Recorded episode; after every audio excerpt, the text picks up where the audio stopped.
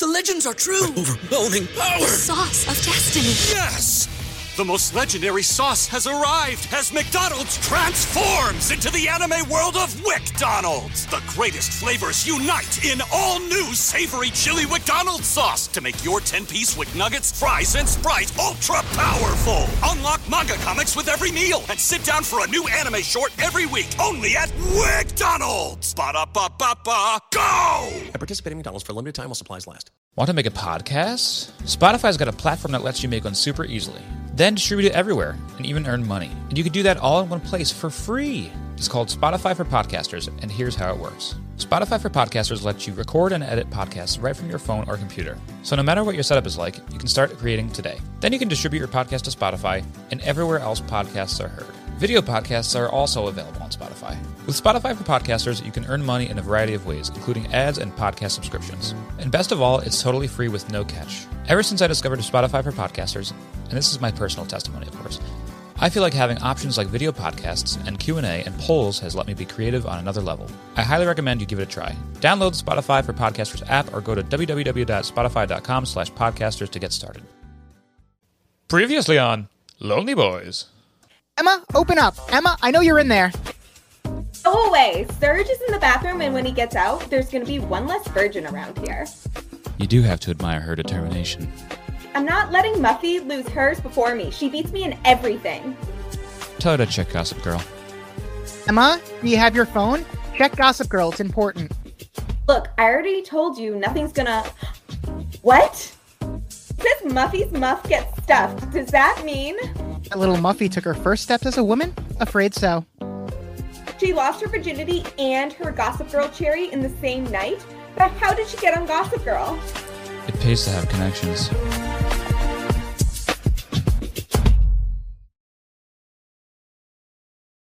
Hey, Upper East Siders, and welcome back to another episode of the Lonely Boys podcast. My name's Matt.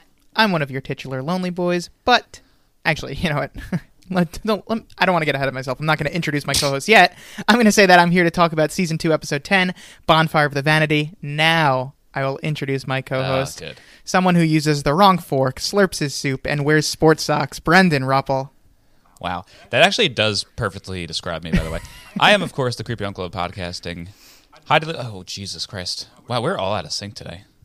Keep it in. I Keep it in. Keep it in. Keep going. Battle Um, through. I'm just going to say that I um, am the creepy uncle podcasting and highly to Huddle Cream Nation. Oh, jeez. I'm recording from the crematorium, I think. J- What's wrong, Brendan? What's going on? I don't. I, I think what it, what happened was I spoke. I said something before my intro, which really set me up for a disaster.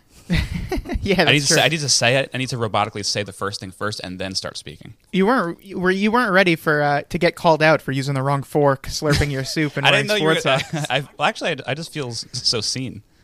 yeah, you're finally getting some representation on this show. yeah.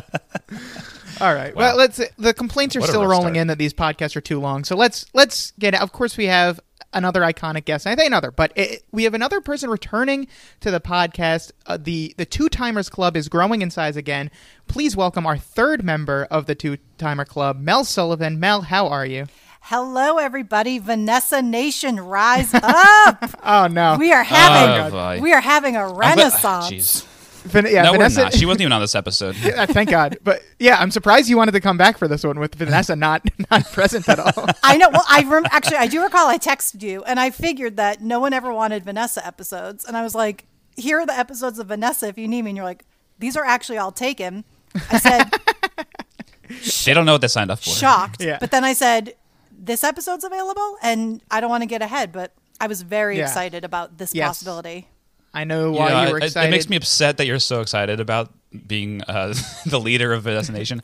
I do appreciate the uh, the chutzpah you give it. You, you really, you know, I'm glad that you're so passionate. There On a bad are twos to threes of us at this yeah. point. Well, yeah. Now that now that Vanessa Nation is growing inside, you can uh, growing in size. You can kind of come out of hiding here and reveal yourself as the leader. I mean, uh, you Yeah. used to be the only member of Vanessa Nation, and it's at least quadrupled in size since the last time you've come on. I am the gossip girl of Vanessa fans. Yeah, I mean, I, I have trouble even calling out to Cream Nation myself, as we saw earlier. So you know, you're going to grow much faster than Cream Nation. Now, yeah, what I'd is? Oh, sorry. I was gonna, just going to ask I was- uh, how Cream Nation compares with what we need to dub something about the vitamin water world, or or we need something because vitamin water is taking over Gossip Girl. It really is. I'm hoping we get some scenes with uh, just milk or heavy cream in them soon. Instead of a tower of vitamin waters, we just get a tower of hood milk. of cream. But yes, I, I'd love to see the uh, the Vanessa Nation group chats. What's going on in there? The Vitamin Water Nation group chats. I'm sure it's a great place all around. Uh, Mel, you've been watching a lot of Gossip Girl since the last time we talked, right? I have not stopped. Well, I actually have stopped, so I didn't get too far in. You know, I always get nervous when I come on here that I could blab something about the future, which is the greatest fear. So I've watched most of season two and then stopped so I could kind of keep up with the podcast, and then I will be back fan. onto it. I, I'm a diehard here. Perfect. You really are. So you, I was saying off pod earlier that uh, Mel is one of the most interactive fans and guests that we have. it's true. It's true. We'd love to see it. Sundays are for the boys. Everybody else do the same, tweeted. please. It's for the lonely boys. Here we are. Yeah, That's right. Mm-hmm. um, so Maybe we can get Barstool to say that eventually too. eh, we, we don't need to Not that we don't- have we don't ties want with, them, but- with Barstool. I know, but if we can get them talking about better things than what they are now, I that would be guess, nice. but you know, why are we going to waste our energy trying to change them? We can when we have so many other great institutions out there Sure. that that, that, Sure. that could put their weight behind us, like vitamin water. like vitamin water. Yeah, if we can 50 get vitamin water to sponsor us, that'll be a big day. That'll be huge. All right, so Mel, very exciting. You're now two seasons in. Um, we are here to talk about, like I said, season two, episode ten, Bonfire of the Vanity. Before we get started, Brendan, do you know what this is referencing? Uh, nope. Not even gonna try. There's some weeks where I have some sort of like even I could make like a joke about it, but like this just sounds like a bunch of words that make no sense to me. Um, so I got nothing. So okay, you've got nothing. I will write in that you are now five for ten, back down to batting five hundred All right, here. I'll take 500. Uh, Mel, do you know what this uh, title is in reference to? Okay, Bonfire of the Vanities was like a movie. Yes. Now here's All the you had thing. to do was pluralize it, Brendan. Yeah, It's this was so referencing- sloppy. Like they didn't even do a pun on this one. They were like, I don't know, just make it See, singular. They, they keep throwing me off with this kind of shit that they're doing. The thing is, this is now like another week where I don't know why it's even called Bonfire of the Vanity. I don't, it's- I'm reading the plot, and it is also nothing like the episode. There's no fi- well, at least you know what? I'm glad that there is no bonfire in this episode at the very least. yeah, thank God. Thank God. Thank God. And what, imagine it was bonfire of the manatees. Like that would be b- terrible. It'd be animal cruelty also. Wow, what a And great fires. Weird Al spoof you've come up with, Bonfire. Um, according to Wikipedia, the title references the 1987 novel *The Bonfire of the Vanities*, but I would have accepted the 1990 film *Bonfire of the Vanities*, which does star, uh, I believe, Tom Hanks and Bruce Willis, and has a 16% on Rotten Tomatoes. Oof. So uh, What- I don't what- think they referenced the weirdest shit. we will not be watching that in between seasons. *Bonfire of the Vanities*. No, thank God. Well, as far as the episode Bonfire of the Vanity, singular, goes, uh, Blair does not approve of the new man, Cyrus Rose, in her mother's life, so she makes it her mission to break up the lovable. The, oh, the lovebirds by any means necessary. Jenny moves in with Agnes as the friends move forward with their plans for a fashion line. Serena continues to fall for the new guy in her life, Aaron, but she learns something about him that threatens to end things just as they are getting really good. Dan decides to win the trust of Bart Bass in order to learn more about the man and possibly write an expose on him for Vanity Fair, but things get heated after Chuck finds out the real reason Dan is spending so much time around his family. And of course, singer Cyndi Lauper makes a cameo at Blair's 18th birthday party celebration. of course. What a cameo. Great. Now, can I just say off the bat, like before we dig into each part of the plot, overall, good app, but uh, there's there's one lingering thing that I just wish would go away, and I thought it might have at the end of the episode, and it just wants to You stick know- around. You know, I, I I'm assuming we are both talking about Aaron Rose and not something else, but yeah, I, I just can't. I, I said We're so last close to getting rid of him. I said last week I don't think uh, any episode with Aaron Rose in it will be able to get an A grade, even though ironically there are two A's in Aaron's name, but he is the reason that we are not we're not giving A, A grade. That is so ironic. So- I, I love Iron. oh man, isn't it ironic? Yeah, I hope I hope he has a lot of things that use double A batteries. You know, the, the fact that Aaron has two A's in his name is kind of just like rain on your wedding day, if you think about it. Sure is. Anyway, not not to spoiler the episode grade, but I think we might be holding true to that. I don't think I'm going to be giving this one an A unless uh, I change my mind at some point. But uh, original air date for this one, November 10th, 2008. Uh, you know, getting a little cold while we're in uh, we're, while we're in our little yeah. freshman years. Uh, Thanksgiving right around the corner. Not to potentially spoil Yes. a future episode, but um, as far as the episode goes, though, we are starting off at the Humphrey Loft. No Gossip Girl voiceover in this one. It was a little alarming to just kind of uh, start off in the loft with with no Hmm. Straight Kristen to Daddy Bell Hump. married. Yeah, Yeah. straight to Daddy Hump. And he mentions that Jenny has moved in with Agnes, and uh, Dan says that uh, Rufus is surprisingly calm about it because Rufus apparently met with Agnes's mother, who lives with Agnes, uh, and is just. You know, he's now down to have Jenny move in with them. I, I, Dan calls out that he's acting like it's okay with it, so uh, Jenny can Mm-hmm. ju- will choose to come home rather than being forced, which would be a smart move. That maybe the smartest thing Rufus has ever done. Oh, but yeah. I think that Rufus is just ready to like cut his losses with Jenny and let someone else take a shot at parenting her. It seems, like he's been going to therapy or something, and this is what like the a- attack mode uh, he was told to do. Just kind of like, hey, just just relax, buddy. And he's like, okay, but he doesn't want to at all. He's just going to make know- bolognese in the loft in silence. Have you ever noticed that there are hundreds of records on the wall and yet he sits in silence at all times? Or like later on, he is just singing by himself. Yeah. We, we have a really good uh, joke of the episode later on. It's Oh, coming, yeah. coming up right at the end. I don't know if it's a joke, but it's it's, it's funny to me. No, I'm But excited. the, the way he like he enters scenes is so comical. Who, Rufus? Rufus, yeah. Okay, interesting. Well, uh, so Dan is going to meet with Shapiro today because uh, Shapiro loved Dan's, you know, shitty Chuck story, and uh, he's now going to write him a recommendation to Yale because of it. the The Yale admission process continues to amaze me in this world. Why can't these kids just Yeah. go to state schools? It was a lot easier. I just fill out a form. You know, you sign your name, you send your SAT or ACT score, call it a day. This is too much So- Yeah. And when are these kids going to realize that undergrad doesn't matter? Just get into the cool school at, in uh, in graduate school. Yeah, true. I mean, so far to get into Yale, what we've had is uh, Nate. It's his safety school, but he wants to go there now. Nate is an idiot, but he can just get in there because his family has connections.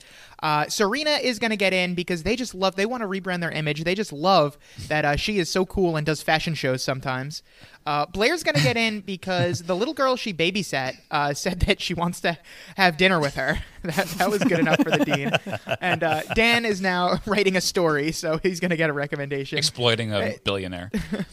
Imagine like a, a school is branded around a hot student.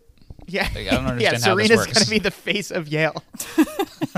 she's going to be on all the posters, on all the billboards. In uh, well, she Yeah. already has her face up in in Times Square, just like on random screens because of Aaron Yeah. Rose. Um, so Blair. Oh, speaking and- of which, yes. quick question: Have either one of you ever been on like a kiss cam like that at a sports game or anything, or camera in general? I, I've not been on the Kiss Cam. Uh, famously, I went to a Yankee game with uh, Bobby and Megalios one time, and we got on the uh, the screen doing the YMCA because you know how I like to go crazy Oh, during nice. the We do love that. And Yeah. uh, we, the camera came right up to us. We did it, and then afterwards, not to brag, but the uh, the guys behind us tapped us on the shoulder and said, "Hey, that was great, man. I love how you know most people they get on the screen and they, they look behind them to see themselves on the camera. You you guys were professionals. You just stared at the camera the whole time through. You didn't look at the screen at all. Like, thank you, sir. We you know we've been around was, the block. was that uh, times." George Steinbrenner? Uh, yeah, it was George himself Wow. this dance. from the grave. Amazing. Or was it Larry David doing his impression of George Steinbrenner? yes, yeah, that was it. Um, what about what about you guys? Have you guys ever been on the uh, on the big screen anywhere? No, not blessed enough. I'm sorry. I guess I'm not cool enough. Uh, I have been in the background of like a reunion show on a reality show kind of thing. That Oh. Oh, that's that's cool. yeah, I went That's to a uh, a bachelor bachelorette uh, women tell all men tell all special. Um, and you can see me on camera quite a few times making very bizarre faces, but never on a kiss cam. Uh, but gonna have to make a I note of am single, so to be kiss cam might be an awkward moment to put me up there. Yeah. Just me and a me stranger? and you, Gagan, have been on to a lot of games together, and we've never been on the kiss cam. Well, that's because when we do the YMCA, well, no, we've never been on the Kiss Cam. I thought you were going to say the YMCA Cam. No, no one has ever, uh, no one has ever been so bold as to put us on the Kiss Cam. But Mm-hmm. we we've never gotten to do the YMCA because usually when, when we do the YMCA, we run around the uh, Yes, run the around the entire entire outfield. stadium and try to get people to do it with us, and that Here we go, yeah, from left been field a to right field. If I think if we anybody tried that today, I'd listening, get very winded. if anybody listening could hook so. it up for you two, like let's do this. Let's make our connections. Let's get Lonely Boys up on the Kiss Cam. Let's yeah, Yes. yes, that's the new goal With for the, 2022. yeah, with the Lonely Boys filter too. So Blair and Serena are talking, and the minions are back. Feels like it's been forever since we've seen the minions, but uh, has been. they're back. Most of them, at least, they're back to discuss some very important matters. Blair's 18th birthday, and uh, you know. It's Blair's 18th. It's a big one. It obviously has to be perfect, but Blair can't stick around for the planning because she has to meet her mom's new boyfriend, and uh, we are all very excited to meet Eleanor's new boyfriend, especially Blair. Oh, yes. Uh, not not Hazel so much. Who was complaining that even moms have boyfriends, but she doesn't. Uh, this whole episode, the minions are all just going to be so like desperate to have a boyfriend. It's a So very horny. funny I felt joke. it. Yes. I felt it. yeah, so did I. I mean, it's a tough world out there. I see where the minions are coming from, they, but every chance they get, they're just like they're just like glaring at bus boys who they think are hot. They're just complaining. That Oh, that's a yeah. boyfriend. Any, anyone and everything. And I we- think even they were so desperate they would have been into Cyrus also. Maybe, yeah. We we uh we pointed out last season how Jenny said the fastest way to the top is to get a boyfriend, and that's because Jenny would have been the only person with a boyfriend in that whole group, and uh, that's still true. It's very I guess yeah, it's harder than it seems. You know always always a minion, never a bride, as the old expression goes. um, yep. so Cyrus. Who we are going to meet this episode? He's been one of Eleanor's attorneys since the divorce. He's always had a thing for Eleanor. He's, uh, and she has finally agreed to go on a date with her. You know, start dating her, and she is smitten. She's smitten, Brendan. She really isn't. It's nice to see her this happy. Honestly. Yeah, absolutely. And uh, Serena also seems to be smitten right now as she receives a text from everyone's Ugh. favorite womanizer, Aaron Rose, Oh, God. asking where she is. Uh, Blair seems to think her mother has amazing taste in men, as for now, and is actually excited to get it like a new potential stepdaddy here, which I, I feel like wouldn't be the case. But Blair, Blair's the opposite. She Yeah. she loves having a new man in her life. I think she just wants uh, another person she can like flaunt around that has like maybe power and money and stuff like that. Um, Yeah, exactly. so uh, Serena is busy bragging about Aaron, though, who has been sending her maps to the most beautiful places. Uh, I guess that's what counts for romance these days. Doesn't take much for Serena. Still don't know exactly really what is not. wrong with this with this girl. But Aaron sent a text, "Come find me. Here's your map." Like everything is just a game with this freak. And Serena, really every time Serena just rushes off instead of sticking around to plan her best friend's 18th birthday. She's like, "Oh, oh, I have to find Aaron. He sent me another map." Well, I think what it is too is that it buys him time to finish the dates up with the other girls he's dating. exactly. He's with Danielle right now. He's, all right, let me just send Serena on a little goose chase here so we can finish up our coffee. Perfect. That'll take another five hours to find me. I have never Excellent. seen a person pursue someone so hard to casually still date a dozen Oh other women. It is. God. I just cannot. You can't get a text back, but like he's sending her on elaborate scavenger hunts, but doesn't want to be sclusy. I don't get it. And the whole episode, it's like she is, bends over backwards for him, finds him. She's like, "Oh, you're still dating other girls?" Leaves. Then he'll text her something. "Oh my God, Aaron, he's so romantic." Runs back. "Oh, you're still with another girl?" And every time, the whole episode, the whole last three episodes, she's been running back and forth at the beck and call for this guy. And Aaron, on the other hand, he doesn't give a shit. Like he will have her running around and then doesn't even bother to have Danielle leave the apartment before she gets there. Like, no, he doesn't Nope. care at all. He's just like, I could easily make this so much easier for everyone if I just say, Danielle, could you could you come back later? But he just has her stay every like he's flaunting her in Like, front no, of I'm on a date with her right now. Oh yeah, my it's, God. it's weird. We'll get into more He's- of that. uh, yeah, but yeah, first, uh, Jenny and Agnes are meeting with uh, our old our old friend Mr. Smith, some fashion manager, not to be confused with our physics teacher, Mr. Smith. Of course, it was not. when they said Mr. Smith, I thought we were going to see Yeah. him. I thought we were going to I know. When I, when I saw the call sheet, I was like, oh, I guess he's on this episode. yeah, yeah, we were going to see some guy shout Which I out always check the call sheet for- before I watch each episode. Of course, how could you not? And Mr. Smith was first on the call sheet for this one, right? Interestingly Yes. enough, yeah. So uh, Jenny describes herself as the designer, and Agnes is the self-described face of the line and brains of the operation. Uh, Jenny tells the man that their clients will be sophisticated girls with a bit of edge who can afford high-end product, and uh, that Jenny's unique because she knows these girls because she's their peer. Uh, seems like a pretty good business model for a 15-year-old here, but You seem like at this point they have their shit together when they're going through their their little uh, sketch here. Exactly. They have. I think this is probably what Jenny has prepared. Jenny seems like the professional here, which uh, you know, surprised to me. But she, like Nate was was uh, amazed at last week, she does her homework. She has her She shit in order. But there is some trouble in paradise as Jenny and Agnes. They haven't even agreed on a name yet. Uh, at the same time, Agnes kind of says their name is Vixen Dresses Inc. and Jenny says J Humphrey Designs. Which is the better name here? Um, me being a fan of Jenny, I just want her to have all the credit. So I like J. Humphrey Designs. Yeah, one sounds like a really weird line that you would find in like the back of a Macy's on a sale rack. So I would Vixen go with Dresses Inc. yeah, Oh, I would don't go with about J that. Humphrey Design. Yeah, I think Jay Humphrey's Simple. already kind of making a name for herself. I think that's an exciting uh, name to slap on the. And that is designs is what it is. Like And- the yeah. other girl's just the model, so Right. she is the one designing it. So it makes sense. Yeah. So, uh, yeah, Jenny and Agnes clearly having some creative differences here since moving in together, and you know, I hope this doesn't end up affecting their friendship, but something tells me uh, it just might.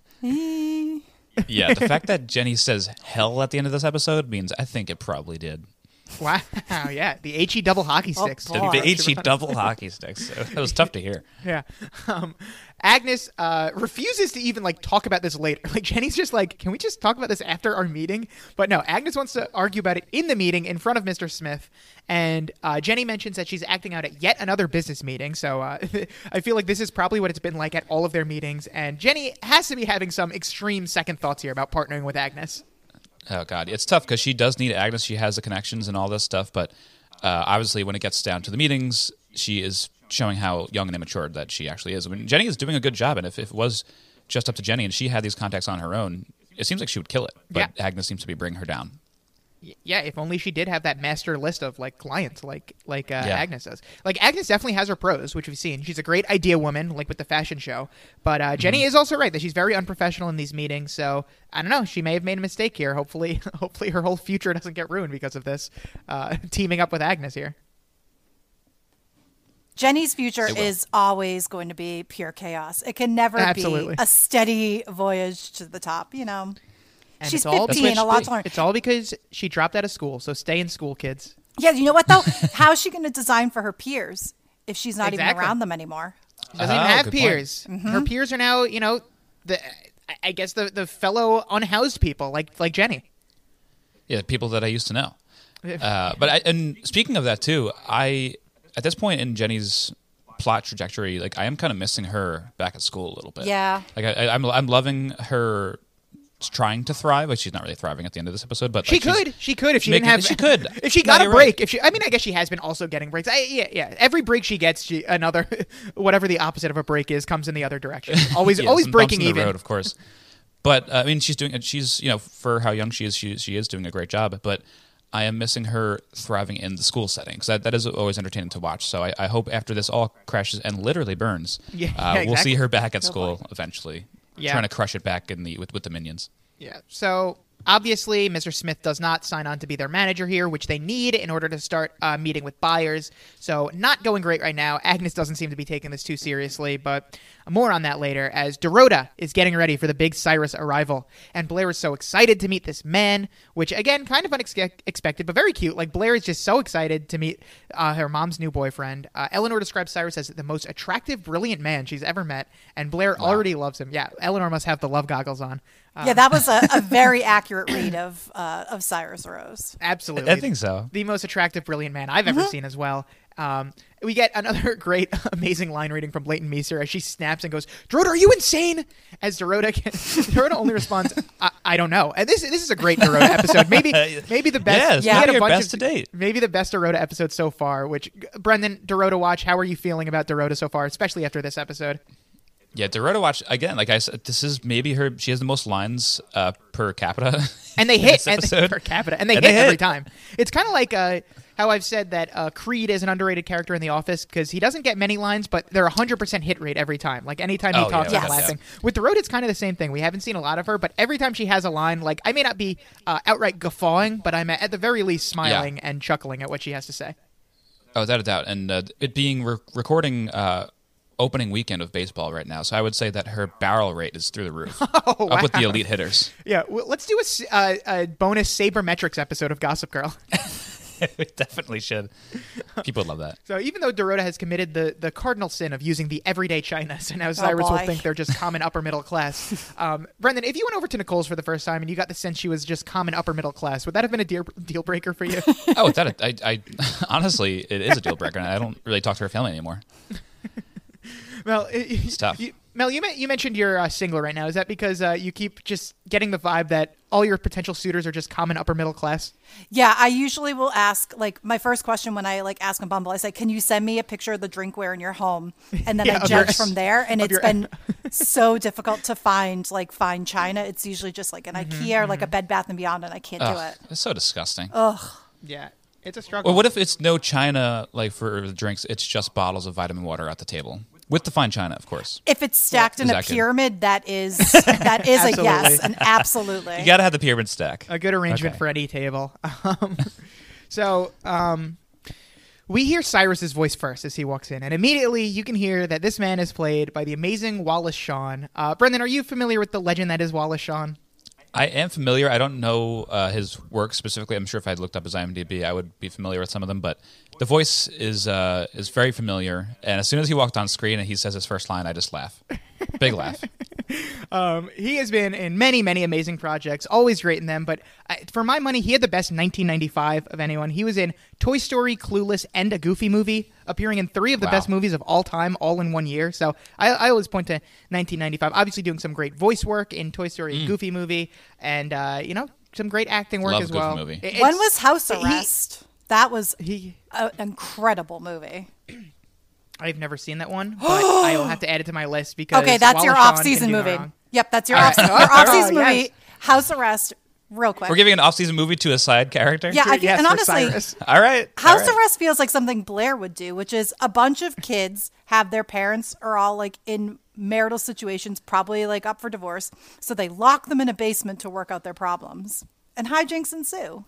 Oh, this is great. Yeah, I, Classic. I've never even heard of That this. sounds like I a great definitely need to see movie. What I think it's on Amazon from? Prime. It's definitely 90. That's why I feel like it's got to be in that Yes. 94, 95, 96 His kinda his perfect window. Yeah, he's just.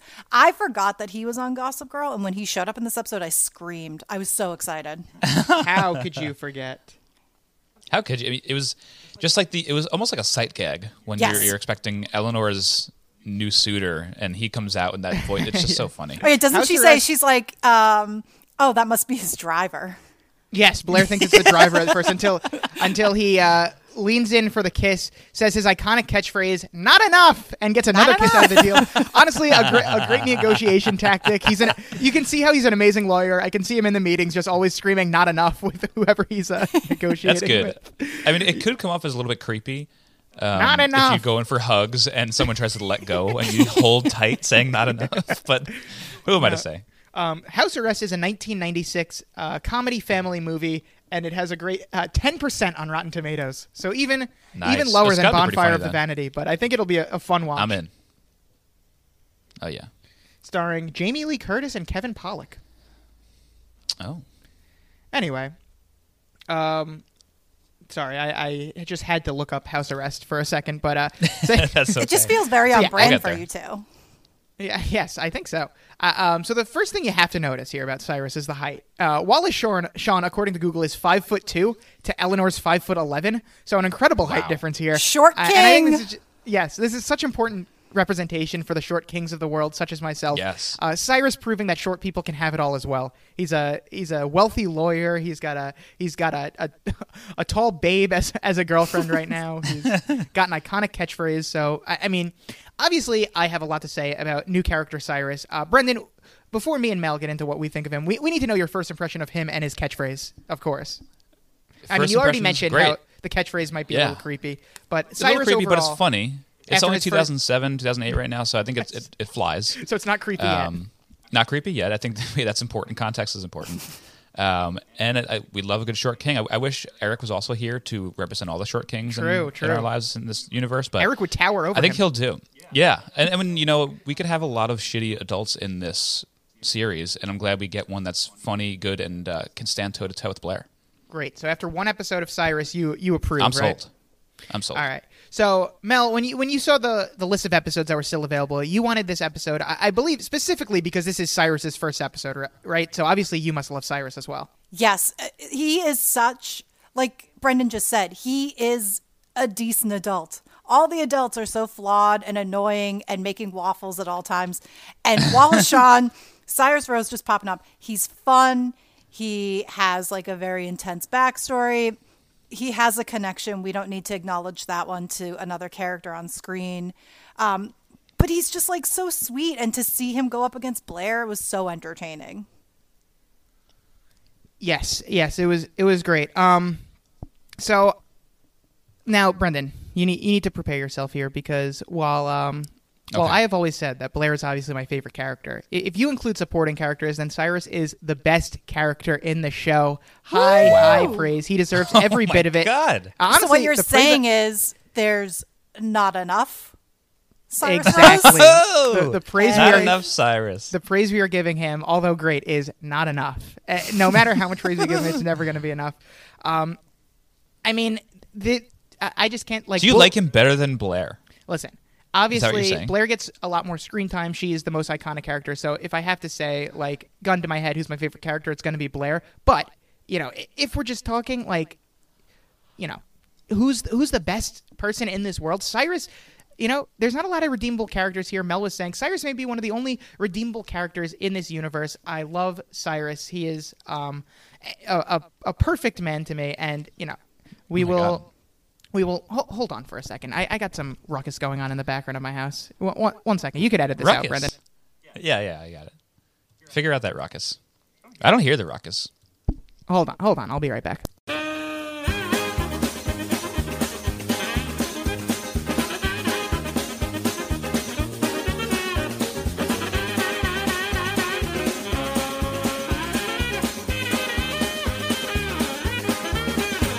Hello, hello, hello.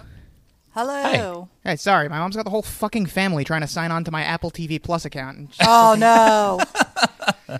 fucking ridiculous. I can't. All right. So anyway, Uh, we, back on back on your yeah. your Cyrus rant. yeah, we all love Cyrus, but Blair does not share our enthusiasm. She is disgusted upon seeing him. Uh, Cyrus gives her a big hug, shouts "not enough," and goes for another. like you were saying, Brendan, maybe we could update this catchphrase in 2022 and say like, "Not enough, provided you consent" or something like that. yeah, yeah, yeah. It's like not Smooth. enough with a question mark. Not enough? yeah, not, enough? or you want more?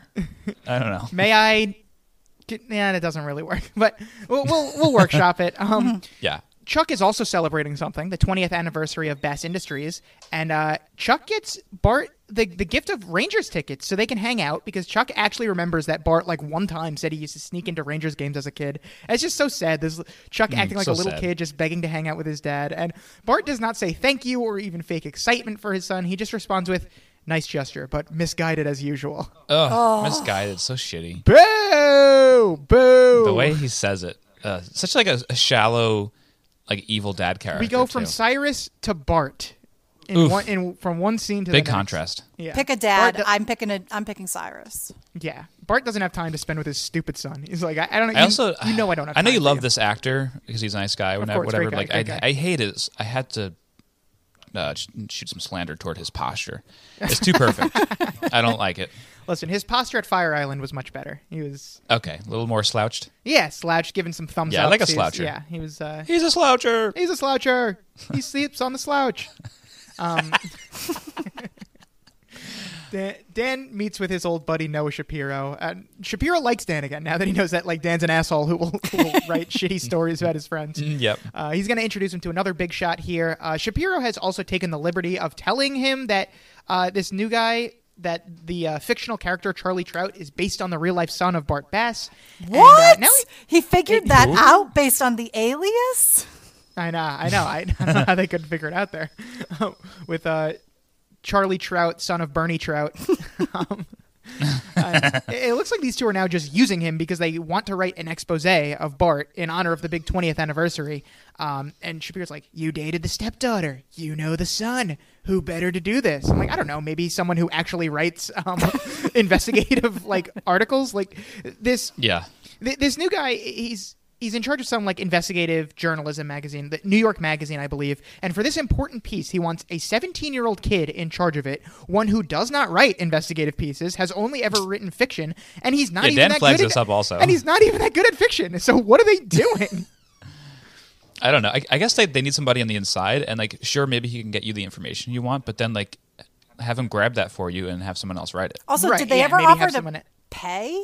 Is this just child labor? Yeah, good point. I don't know. That might. I'll bet that could be part of it too. yeah, they tell him yeah i don't know they tell him if you write this story and it's good you'll be getting more stories but they don't ever mention any money like Exactly.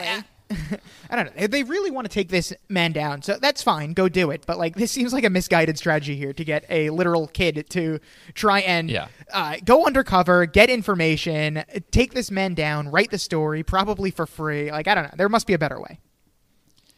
It'd be kind of sad f- for Bart Bass to be taken down by a 17 year old child. And he does fall for it, if not for Chuck. Like this, yeah. Yeah, what an idiot. he, Yeah, good thing Chuck's got a lot of free time. Dan specifically says Bart's not an idiot. Like he'll know, but it seems like he might be an idiot. Like based on how Yeah. easily he opens up to Dan for no reason. Yeah, his nemesis' is son also. Yeah. So I, w- I speak- don't know why he would even talk to him. Uh, spe- speaking, well, he's also the nemesis of his son. So maybe the nemesis of his of his nemesis is his friend.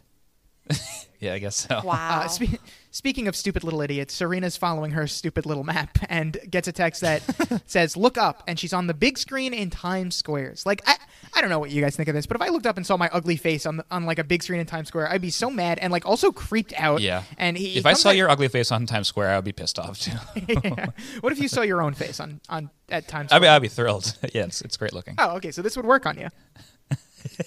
yeah, Mel- Mel, would I would this- just want to kiss myself. Would, would this move work on you, Mel, if you looked up and you were just on the big screen for everyone to see? I think my reaction is be like, ah! like, oh, God.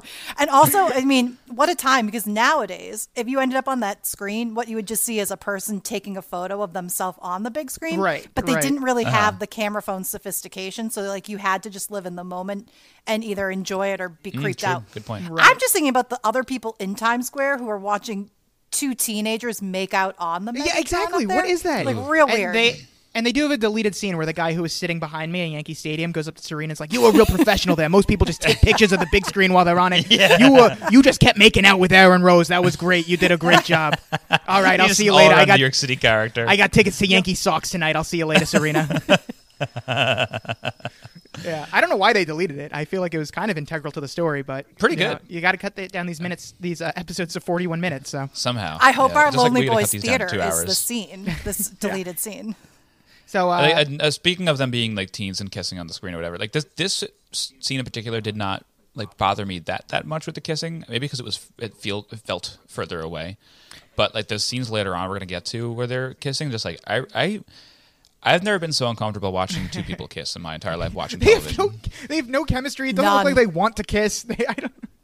I don't I- think Serena wants to kiss him. Aaron says her. something in this scene that is supposed to be charming, but like I fall asleep while he's saying it because he still doesn't Ugh. know how to deliver lines that are and knowing boring. like he has a slew of women like waiting for him Yeah. in line like it grosses me out even more like why are you like this like, i don't know why, why anyone likes him and he's just so sleazy And his art's agree. not even that good. Uh, well, No, obviously. stupid. But uh, anyone could put a bunch of projectors behind blankets you know what? We'll, we'll get to that. But I, I feel like okay. Brendan, uh, maybe you didn't mind this kiss so much because uh, we the music choice of, of "Sex on Fire" started Yeah. during their passionate kiss, um, which is one of three Kings of Leon songs in i this know you, episode. you could tell that what, what's the name of the uh, director again uh, Josh Schwartz is the creator of the. josh schwartz must yeah. have literally just found kings of Yeah, leon he found Kings of Leon. He was like, I am getting these guys in the show. yeah it's so funny Either that or Kings of great choice, Leon though. are just big Gossip Girl fans, and they came to Josh and were like, probably that "Get all of our songs." For sure. yeah I was surprised that one of Aaron's many girlfriends didn't like pop up out of nowhere during this scene. Like more to come on that. But it would have been great if they, they just kind of photobombed the Times Square image. I mean, the odds were high. He's dating I know. around so Right, much. yeah. It's got to happen. Yeah, in a small island like Manhattan, when he's dating half of Manhattan, you got to figure. yeah So. Uh, Blair now finds Serena in school. Blair, I'm always on hat watch. Blair has a lovely hat on. Great this This hat. I outfit is as well. perfection. Yeah. A top tier. I love it. And Blair immediately needs to slap Serena out of her daze. She's like, "Who cares about pretentious artists?" Which, when Blair's having a meltdown because uh, Cyrus is completely unsuitable, uh, Blair probably cares that she's more unsuitable to be like kind of her stepfather than to be her mom's new boyfriend. I think Blair really just cares about, uh, you know, her image more so than her mom's happiness, which is obviously uh, evident here, as Blair describes him as five feet tall, has a catchphrase, and is a hugger. Um, I don't know, It- Mel. If someone described uh, if described someone that way to you, would you would you give them a chance? Five feet tall, has a catchphrase, and is a hugger. I mean, I think about it. I also think you missed the best line of all, of course, is uh, that she was expecting Cary Grant, but I got Danny Yes. DeVito. That Yes. was my that was my zinger of the, the episode. I mean, that how, was a good zinger how funny would Danny DeVito be in this role? oh my god. that would also be so oh. fucking funny just carrying a gun the whole episode Danny DeVito as Cyrus Rose would be such inspired casting for this show. Does I don't want no spoilers. I really hope Danny DeVito eventually shows up because there's you know a few more seasons to go. I stopped around Yeah. probably the end of the season or early season three. It's it's possible. okay Cyrus's So old if- buddy if- from law imagine- school, Danny DeVito. Oh my god. I Uh, yeah, well, or we just have uh, an episode where uh, Cyrus, like the actor for Cyrus, can't show up, and we just replace him with Danny DeVito for one episode, and they go right back Yeah. to the other one. Oh, that would be so good. Um, Serena just seems amused at all of this, which is fair because this is much less dramatic than like what Blair usually deals funny. with. But Serena can't even be bothered to talk to Blair about it because Aaron wants her to be his muse, and uh, Blair seems like the only person who can see through this loser. Like she is serving as Yeah. the audience right now, but uh, Serena has to leave. Uh, but Blair wants to know like Bla- before Serena leaves, Blair asks, "What about the gnome? I have to take him down," which was which is also very, very funny. Um, but you know, Serena tells her to be Grace Kelly, and Blair's going to somehow try and tolerate him. Uh, Dan has his meeting with Bart. Um, Dan told him he's done with writing now, and he wants to get into other things. And since Bart is easily the most successful man he knows, he wants to shadow him. And Bart seems hesitant at first. Taste of the easy go. Yeah. Yeah. But Bart seems hesitant. He doesn't have the time. Doesn't even have time to go to Rangers games with his son. But Dan knows the quickest way to Bart's heart will be to shit on Rufus. He's like, listen, my dad kind of sucks. He had, he had that hit song in the '90s, but uh, you know he can't build the Manhattan skyline like you can. And Bart's yes, like, yes, your dad does suck. You know what? Rufus is uh, he's a fine man, but I can see how you'd want more than uh, Rufus. His music is terrible. I heard he hasn't written a song in 12 years. so he gets Bart and they're all about my stupid wife. Yeah, I, I mean, Bart falls for this very easily, but I, I guess he has no reason to question Dan's intentions, especially if he gets to sh- talk shit about Rufus with someone. He's very excited to do so. Um, That's all it, it takes just to take a little billionaire's ego, and they they'll you know let you in. absolutely. So uh, Jenny finds Agnes now, and she is pissed and has been waiting for Agnes all day. And if we're talking iconic hat games, then Agnes in the uh, in the sun hat with the sunglasses indoors look might have to take the cake for this episode. That is good. I, I'll give her that. We love a good a good giant hat with a hangover. Oh yes, and yeah, she must have had a wild night. She's very hungover. She went out with Creepy Max again. Uh, they Yeah. did God knows what. I- I'm just happy we didn't have to see Creepy Max in this episode. Um, yeah, he would have made everyone get shirtless again. exactly, taking everyone's picture. Uh, and Agnes just not taking any of this seriously. And Jenny, Jenny is all of a sudden like the parent that has to deal with the rebellious teenager now. Like, looks like the old shoe is on the old other foot with Jenny. yeah, the old other foot. Yeah, exactly. And it's interesting that she was not invited to this uh, party, whatever she, whatever they were doing. I don't think Creepy Max likes her anymore. Ever since she invited Nate to Yeah, his that's house. Also missing from this episode, interestingly enough. Yeah, Nate, Vanessa, and Lily all missing from this episode. Yeah. Not, I'm okay Very with un- one of those. not missed. I mean, yeah, very happy that Vanessa was gone. And I, as a Vanessa fan, even I could say, I mean, wasn't missed with this episode. I mean, what would she Wasn't have? needed. What There would was she have just- done in this episode? There's just so much happening. You can't get everybody in an episode. I did miss. Yeah. I did miss Lily a little bit because I I am a really big Lily fan. Yes. Yes. Oh, who isn't? Who isn't these days? New I think if- segment. Where, where I was on Lily Hot Watch today, and she did not show up. So oh, great. We'll have to cut that segment out, I guess. Um, yeah. I, I think if Vanessa's in this episode, her whole role is probably just to be like, once again, eating breakfast in the loft. Uh, now that Nate's not there, just being a parrot to Rufus, like, yeah, Dan, I don't think you should run this story, Dan. Yeah, like who's And eating at some point, Rufus's like talking to? Jenny about like Nate is going to come up. I'm guessing. yeah, well, But she's still pissed at time for Jenny for uh, for Yeah. smooching with Nate in front of her. Right. So, uh, again, this this was just going so well, but it sucks that it's not even Jenny who's screwing this up right now. It's Agnes, who we were just praising last episode for being such a good friend to Jenny. But you know, obviously, Agnes, she's still a teenager too. She wants to have her fun. She doesn't care if this ends up not working out because she, unlike Jenny, she has plenty to fall back on. Like Jenny's really the one who has to care about this. So it, it makes sense that Jenny's the one doing the homework and Agnes is just you know screwing around. So it it kind of puts them in like an unfair dynamic to begin with. Like Agnes has all the power in this relationship. Yeah, she really does.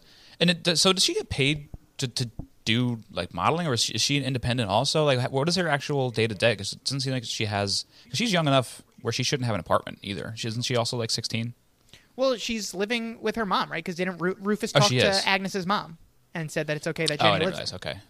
All right. Um, I mean, but I yeah, would- I guess Agnes is just being a professional model right now. But I so I watched many a seasons of Top Model, and Of so course. like you would think that she would be going out on you know some go sees, booking some gigs, trying to really work and hustle, but she's just too busy being hungover and drinking vitamin water um, to even care about her modeling Yeah. career or this new burgeoning fashion design business that they've started. Right, and we the modeling should. world does start when you're pretty young, right? It's, it's not like you don't start this when you're 18. Like if you want to get going, like now. yeah, You know, seems like. in your prime, who knows Yeah. what you'll True. look like by the time you're 18 years old? Yeah. Exactly. You're a, you're an aging veteran when you turn 18. And we we should touch on the vitamin water here. Notably, there is a big bottle of vitamin water in front of Agnes, who is drinking that. And then, whenever the shot pans out, we also see that there is, I believe, nine bottles of vitamin water all stacked on top of each I other. had them counted. Wow. So, vitamin water all over this scene. 50 Cent very happy.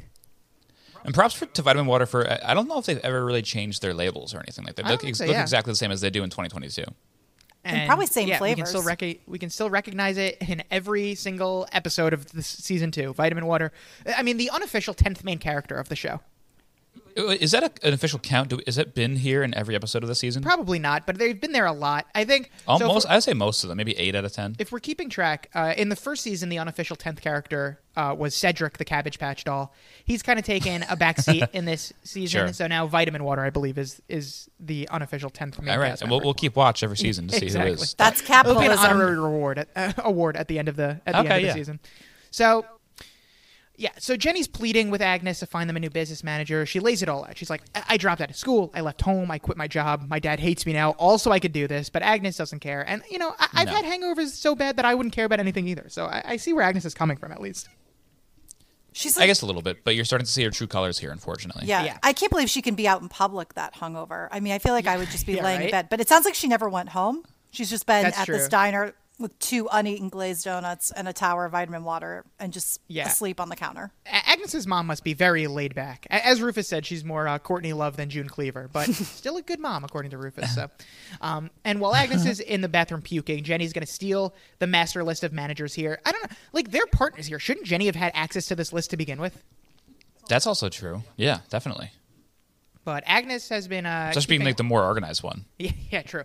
Ag- Agnes just wants to hold something over Jenny, so she can't leave because this is exactly what would happen as soon as Jenny gets her hands on it. She uh, makes right, because call. unfortunately they both need each other a little Right. bit. Like, you know, she needs uh, Agnes's connections and Agnes needs her talent. So It's like Exactly. Shark Tank. exactly. You know, you're getting with Mark Cuban to to get that contact list so that you can get into the big box retailers. that's right. Yeah. Agnes is too busy puking in the bathroom, and for that reason, I'm out. so Dan, Dan and Bart are getting along now. Uh, Bart has the audacity to ask Dan if he wants to discuss business over That a is- Ranger oh game my on God. Tuesday Oh night. my the very God. Ranger game that Chuck got them tickets to. Just this is when so you think shitty. you can't get any worse. Oh my god! my I almost God. gave him an LVP on the spot. I almost just stopped watching the episode. As Like, he walks into as Chuck walks Poor in guy. while this is happening, like Chuck Chuck came to have Robert, who I guess is uh, works for Bart, to have Robert clear Bart's schedule so he could hang out with his dad for once. And now he sees that So his sad. nemesis, who has already betrayed him once this season, is now stealing his dad and going to the Rangers games that Chuck got the tickets for, and Bart already said he didn't have time for it. Like it's pretty fucked up. For I'm obviously fucked up from Bart, but pretty fucked up from Dan too, who just doesn't care anymore ever since last week. Yeah, I guess, but I don't think Dan knows the circumstances of like the tickets. Well, he knows he's stealing Chuck's dad. Well, I, I mean, Yeah, he knows the knows- backstory. He knows they Yeah, hate he or knows have that- a, fr- right. a fraught relationship. I mean, he wrote a, a story Exactly. about it with a, a date for a title yet again. Right. Yeah. Yeah, like he understands if David- anyone going Yeah, if anyone's going to go to this game it He should could never work Chuck. in, you know, he can't work for the New York magazine because they would ask for him to do a headline. They were like, the date's not going to sell papers. Like, we need to work on this. Gossip Girl needs to work on the titles of their own episodes and then also on Yes. the titles of Dan's fictional stories. They just can't get Yeah, maybe titles. that just Josh Schwartz can't do. This- it would be a disaster if the name of every Gossip Girl episode was just the date. honestly, it would be better than what they have now. So. yeah. I'd be like, Brendan, yeah, do you, I- I do you get- get, Brendan, do you get what the reference is of this title? It's titled uh, November eighth, nineteen uh, two thousand and eight. You'd be like, uh, I don't know, it's just a bunch of numbers again. Could be anything. Could be anything. Brendan, it is once again You're the, now 0 for 10. the date this episode takes place. so now we have. But uh, hey, I, you know, I I'm kind of a little bit uh, on Dan's side here because I'm I'm glad that he's going for it. You know, he's he's he's gonna make the choice to go all in, and that's what he's doing. He he can't go halfway. If Bart wants him to do this, he's got to he's got to do. it. He's got to get this, that information. wow, so fuck Chuck, says Brendan.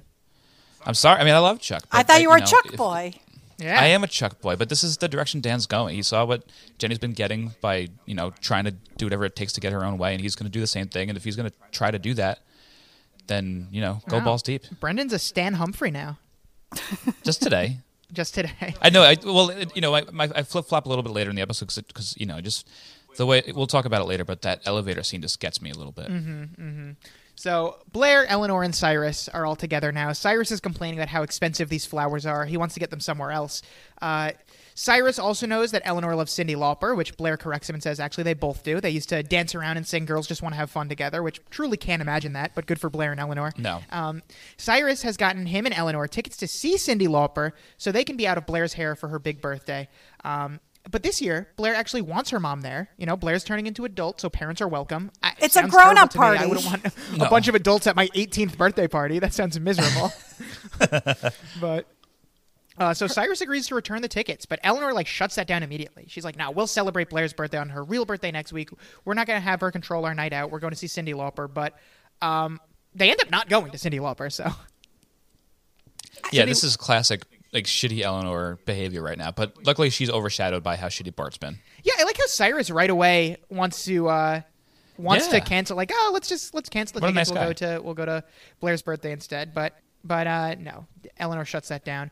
Uh, Jenny's back with our physics teacher, Mr. Smith. And uh, she claims that she's completely severed ties with Agnes. Uh, and it turns out she didn't even need Agnes. I mean, once she got the master list, Yeah. she, she had all the stuff she needed, as this guy's happy to work with her alone. The only problem is she has to be 18, but she is only 15, which means she has to get the paper signed by a parent. So, uh oh. Looks like Jenny may need Daddy Dilf after all, unless Daddy Dilf. unless the whole Allison thing works. Out. That was my first thought too. Like, why not just go to Allison? And she, to her credit, she does try. She takes her shot with Allison does. first.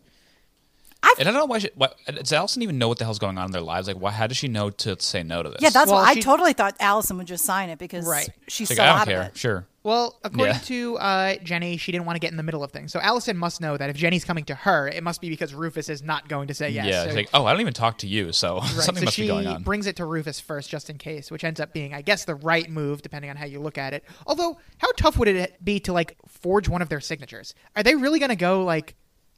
That's what I thought she was going to do at some point. Are they going to hunt down Rufus and like try to match his signature with the one? Like, I don't. Could she have just forced Just one signature? signature. That's yeah. all I need. Yeah, no paperwork. Just just the one sig. They don't need to see Rufus sign it. They just need it signed. Yeah, easy. Seems like I've definitely. I've forged my fair share of uh, homework signatures in school. Yeah, I mean, yeah, it's pretty much the same thing. Yeah. Um, I, unlike you, always did my homework, so I didn't need to forge signatures.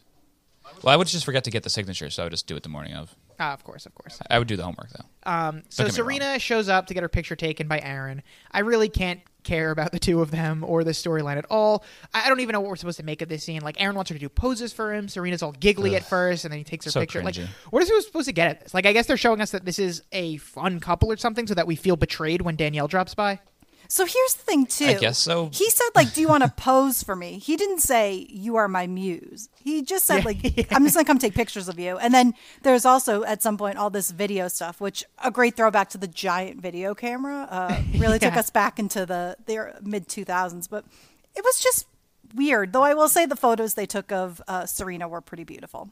The video Yeah, was they were- goofy, though.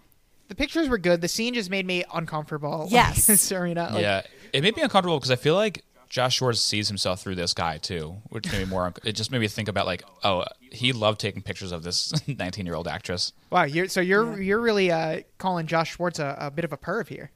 Maybe a little bit. Well, now we're never going to get him on the podcast. He, I, I, I booked him for next season. Oh wow! He's. Okay, Oh. Yeah, good. he knows. He's here to defend himself. yeah, it's going to be gotcha journalism here. Um, Chuck is spying on Dan. He sees Dan meeting with Shapiro. Calls someone named Jillian. It- they he has this conversation like we're supposed to know who Jillian is. I uh, are we? Is Jillian a character that we're supposed to know of? I don't know. She's like, oh, I had I never same thought I'd hear from you again. I said, but whatever. All right. So uh, he tries to get information on Dan, but she just tells him he's about to meet with her boss at New York Magazine and that she has to go. So Chuck now knows that Dan is working for uh, New York Magazine. Doesn't know the specifics exactly, but it's enough for him to like put together the pieces here. And now, unfortunately, we have to get more Aaron and Serena. Serena has brought him breakfast as he's finished his art project. And what is it? It's just pictures and videos of her on like bed sheets that are hung up. They're just all going at once, and you have to walk. I guess you walk through it, and you're just surrounded by Serena's face very up close. Yep, that's what it is, and he somehow enough to get Serena to make out with him again as Danielle shows up, who's another Yeah. model from. We've been waiting all episode for something like this to happen. Knew it was going to happen eventually. Uh, Serena right away is like, "Oh, I thought modeling was our thing," but he is doing a series, and so Serena snaps out of it temporarily again, leaves without even really thinking of an excuse as Danielle takes her coffee that she just brought. Um, Aaron again. So is, it, this is a series just like the same thing but Yeah. different girls' faces? yeah, I guess. Just a lot of sheets. By the way, he doesn't want to be like I don't want to be in my. He says something later like about not wanting to be like typical New York and his parents' wealth, and it's like. How are you buying all those sheets? Sheets are very expensive. yeah, exactly. a little bit of a hypocrite here. Um, but A little bit. like I was saying earlier, Aaron doesn't even care enough to tell Danielle like, "Oh, someone's over by the way. Could you come back later?" Nope. Like Aaron gives no shits. Like he's he, No. he has to know that this is going to make Serena feel bad if Daniel just shows up while they're making out. But he shows up, doesn't care. She's just like, "Oh, Serena, you can stay while I'm modeling while this other girl is modeling for me," and doesn't understand why Serena would want to leave. So he, he's just such a little shit. I hate him. Yeah, it really is. Was he trying to sneak a threesome? I don't care for it. That's weird. Uh, this is the this is the uh, Yeah, I don't the, know. the Ruppel theorem. Any scene with three people in it is Got a got a threesome. has the potential to be a threesome. And you know, I think if he wants this art show to be a little edgier too, I think since he's got all these women, each person's version of their series should have had the bed sheets have like uh, coitus stains on them with that. girl. okay, all right. All right. What, what is going on here, Brendan? I think that would have been more personal. It's not that kind of podcast. Okay. okay. I will say though that that does sound more like what kind of a weird art it sounds more installation would be. yeah. Yeah, it does. Say thanks for backing me up. Dan, Dan calls Shapiro, tells him that the story may not be as tough to crack as they thought because Dan is staring at an email from uh, lovelace2 at anonymousurl.com. Wait, that can we break down this email address real quick? Because I wrote this down. Yeah, of course. Love, lovelace2 at anonymousurl.com. now, do you know what the references are? Like, sort of like the episode title. Do you know what this reference is? No, Oh, what no. is Lovelace2? Okay, this is like we're going real historical here. Lovelace, Linda Lovelace, was the actress in the movie Deep Throat, the iconic porn movie of the '70s. And Deep Throat, of course, was the uh, alias used for Watergate, the you know big political scandal. So this is a whole play on Wow. the Nixon Watergate What a pull. thing. What a. What, ooh, deep deep cut. Can't Yeah. be bothered to come up with good uh, story titles for Dan's stories, but they're going Yeah. all in on the on the uh, anonymous You- email you addresses from URLs, people. Yeah. Um, should we buy anonymousurl.com from GoDaddy after this? Is it taken? yeah, probably. I don't know. We'll have to I think so. Also, we'll turn that into lonelyboys.com. Dan's email is at stjudes.org. Is that Mm-hmm. Not not, dot the- edu. right? Is that not a charity? Isn't St. Jude's like a big charity? It is. It's but it's also the name of his school. Right, but like, but a dot .org. You got Oh yeah, the dot .org would be. Yeah, I don't know how this. this I'm going to email here. this address and see if somebody at, at St. Jude's Dan charity Humphrey will says, probably "Leave me answer." alone." So the email says, "Meet me Saturday, corner of Woolworth Park, 10 a.m. I can tell you something about BB you need to know." BB, kind of a cute nickname for Bart Bass. Kind of cute. Yeah. Yeah. Um, Humanizes him a little bit. Eleanor is glowing. According to Dorota, she has a glow like a Chinese lantern, and it's because Eleanor is in love. But Blair interrogates her, wants to know how she can love Cyrus when he does all the things she hates. Uh, much like Brendan, uses the wrong fork, slurps his soup, wears sports socks. He's short and pushy. He's nothing like Daddy. Well, that's probably a good. Those thing. last two especially describe me, by the way. yeah, the sports sock was a real come at me because they're very Yeah. Yeah, that's comfortable. true. Whenever I see my dad, I saw my dad last night. He's like, "You're nothing like Daddy." I think you should change your Twitter bio to, to nothing like Daddy. I think so. it will. But Eleanor likes him precisely because he's nothing like Daddy. And it just goes to show you, love conquers all those little things like slurping soup. And I, for one, am happy that Eleanor has found love. I love that she didn't need to find it with someone ridiculously attractive or tall or with hair. Um, as she loves Cyrus because Cyrus is iconic and lovable, and good for Eleanor. Yes. Yeah. Yeah. You, you gotta like Eleanor a little bit more. Yeah, Just for yeah, this alone. you really do. Um, and as as soon as Eleanor leaves, though, Blair turns to Dorota and says, "Screw Grace Kelly, I need to scheme." And to which Dorota just says, "Oh no." Yeah. Dorota has a couple great. That, that Chinese lantern line was great. The Yeah. oh no was great. She's knocking out of the park here. Her her uh, Yeah. her barrel whatever stat that is Becoming a star. her barrel rating. Her, yeah. So uh, D- uh, Blair needs to go find some dirt on Cyrus now. A lot of dirt finding in this episode as Dan is meeting with the mys- mystery guy, and this guy tells Bart uh, or tells Dan that Bart bought some condos in 87. The market crashed. He couldn't afford to complete the project, so they mysteriously burned down. And Bart collected the insurance and used it to create his empire. Don't know who this random guy is. Don't know how he knows all this. Don't know why he's telling Dan. I just. Yeah, how is this confirmable? You know, like how does how does this check out? We don't see don't Dan know. confirming it. The next scene, he just says, "I thought it was bullshit, but it all checks out. I checked it, and it's Yeah, I and it's all just have to take his word for it. Yeah, I checked the evidence. It all checks out. Nothing to see here. People do investigative journalism for months, years, and Dan Yeah. cracked the case in 24 hours and somehow got an informant to also email this random is this guy? address. Why did he How? want to- Where? And then also, He's been holding on to this until Dan wants to know about it. yeah, exactly. Did Dan put out like a Craigslist ad? Like, does anyone know anything about Bart Bass? Was he going through all the Lovelaces? Like he tried Lovelace one at anonymousurl.com. They didn't Yeah, have anything, maybe. so he Yep. tried Lovelace two, and they luckily the second Lovelace just happened to have some information on Bart. That could be it. That's how I found my girlfriend. That's how I found the, co- the girlfriend of the pod. I would just make up phone numbers, and whoever answered, I went on a date with them. wow, that's such a Would you good like to go on idea. a date with me? I slurp my soup. I'm nothing like that. and I don't overpay That's for exactly peonies. Never overpay for peonies. so, uh, Dan, like I said, he's talking to Rufus about this. He's done his research. All the evidence checks out. We can just take his word for it. This article could change Dan's life if he goes through with it. And uh, Rufus, though, thinking of the other people involved, says it could also change Serena's life and Lily's life and the whole family's life. But let's be honest, he really only cares about about Lily, probably. Yep. Yeah, but he should he should be down for this too. He should want Bart to be taken down and like Yeah, ruin the family because then Lily's free again. Yeah, but he is. And also, like, shouldn't we always be down to like take down a billionaire? Yes, we and and I will I will get into that. Like, I mean, let's get into it now. Uh, let's let's have the ethics 101 course. Like, who is in the right here, Dan or Rufus? Like, the thing is, Dan has a point that Bart's shittiness should be exposed. Like, take down all the billionaires, especially when they're doing shady Right. stuff. But the thing is, I don't believe that that's why Dan's going through with it. Like, No, he- you're absolutely right. Dan wants to do it for selfish reasons, which I think is shitty. Like, Dan, I think Yes. is willing to. Uh, tear down the family of his friend Serena and Lily, who again has been nothing but good to them, and um, someone who is not his friend in Chuck, but would still be ruined by this, just because he wants to be like a big shot writer. But on the other yeah. hand, like yeah, Bart should be taken down, but I, I think Dan's motives here are not pure. That's a side effect. It's just like this also helps, but like I'm doing this for selfish gain. Yeah, but if it helps to take down a billionaire, like a whatever, uh, Dan's definitely, like, I think like- he he's he's trying to.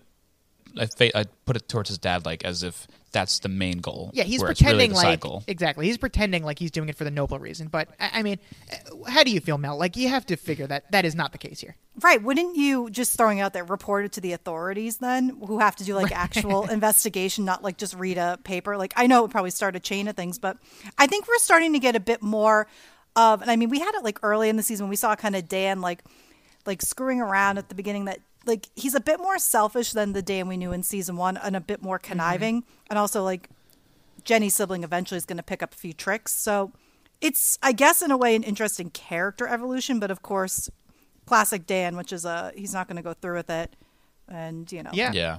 But I guess And that's I a did- good thing. yeah, in a sense. I did love season one Dan, and Dan has always been one of my favorite characters. But in this rewatch, I've been uh, souring him on on a season two Dan. I've just not liked him uh, as much as I as much as I have at all. Yeah, I haven't loved him this season that much either, but this episode he comes back a little bit for me in a different way. He's not the Yeah, same yeah. Dan I, I grew to love initially, but I'm, I'm interested in this. We need more Dan just being like the outsider making like wisecracks. He's too he's too involved Yeah, now. He's yeah. too he's That's too more in it. He's become inside. He's on the inside now. Yeah, you're right. Um, so Dan just needs to get a statement from Bart. Rufus is clearly disappointed in him, but uh, doesn't have time to lecture now because he gets a call from our other favorite parent, Allison. It turns out Jenny did try to go to her to get the paper signed. Good idea. You know, might as well take that shot. But uh, Rufus isn't done with Dan yet, but he has to leave to find Jenny to to see what all of this is about. And uh, Blair having dinner with Cyrus. Blair's trying to find some dirt on Cyrus, but Cyrus has nothing but lovely things to say about Eleanor. So uh, Blair does get Cyrus to open up and talk about his ex-wife Alice. Uh, they married young. They were fond of each other, but not passionate. Then he went to Vietnam and fell in love with a Vietnamese girl named Kim Lee. And it ends up being this really tragic story where Cyrus wanted to do the right thing and break the marriage off with Alice because he's actually in love now. But then Kim Lee dies when her village gets attacked. Like, oh my God, justice for Yeah. Kim Lee here. It was so heartbreaking. So the first And- time I because I watched the episode three times now. I like to Oh, really prep. So the Much first like Jenny, time, you did your homework. Exactly. But the Oh, first yeah. time I watched the episode, I couldn't remember like any of like I didn't remember it from back in the day. So I didn't know if this was serious or not because this is like eerily similar to the plot of the musical Miss Saigon. So I didn't know if it, this was like already like a ruse, and I was very confused. Like once you know that he's kind of playing along with her game, like maybe this was like a Right. story to, to give her information yeah, like that she wanted. I was like, oh, is he like setting her up already? Like, 'cause he Right. knows, but um, obviously that wasn't the case. But it is like eerily similar to the plot of Miss Saigon. Not to bring up The Office again, but like when Michael wants to have everyone share their stories of grief and they just start t- saying the plot of like The Lion King, and then, then Kevin ruins it by talking about Weekend at Bernie's. uh, good times. Um, good times. So, anyway, Cyrus was still able to realize that he had to break off the marriage with Alice because, you know, if he could feel this way about someone else, he's obviously not in love with Alice. And they parted as good friends. Like, they stayed friends and everything. Um, and luckily for Cyrus, he ended up feeling this way again years later for Eleanor, and his prayers were answered. And, you know, I usually don't care about old people, but even I was charmed by this story. It was sweet. That's That the was very Cyrus nice. effect, baby. Blair, on the And other hand, she- uh, just, it just scrambling. Blair to- was like the, the her, the face she was giving him too. It was like I don't want to say sexual because that's I say that word too much in this podcast, but It's lost it all was like meaning. she she yeah, it really has. She looks at him with such love, like I, I guess because she's Mm-hmm. g- been given exactly what she wanted information wise, but like it's like she's turned on when her own plans are going her way. yeah, nothing gets Blair turned on more than uh, getting getting dirt on Than someone. Yes. Yeah. yeah. She's just like So scrambling. Like this is such a nice story, and she's scrambling to just try and spin it in a way that benefits her. Yeah, exactly. So it's really it shouldn't give her any ammo, but it, somehow it does. Hey, she does it. I mean, at least momentarily. Serena Yeah. on the phone with Aaron wants to take Aaron to one of her favorite spots, but he is still in the studio with Danielle. And Aaron is such a fuckboy, not a Chuck boy. We appreciate the Chuck boys, Ugh, but Aaron is such boys, a yeah. fuckboy that Serena says, "Oh, I didn't realize you were still working." And instead of just going with that, he says, "No, no, no, we're just hanging. Actually, we're we're just hanging." and I guess good for him for being honest. But like, how did he think this would come off? I mean. I I guess we just have to accept that this man is a sociopath who either truly Yep. doesn't care about how he makes other people feel, or maybe he like gets off on being vaguely shitty to Serena. Is this the scene with the candles also?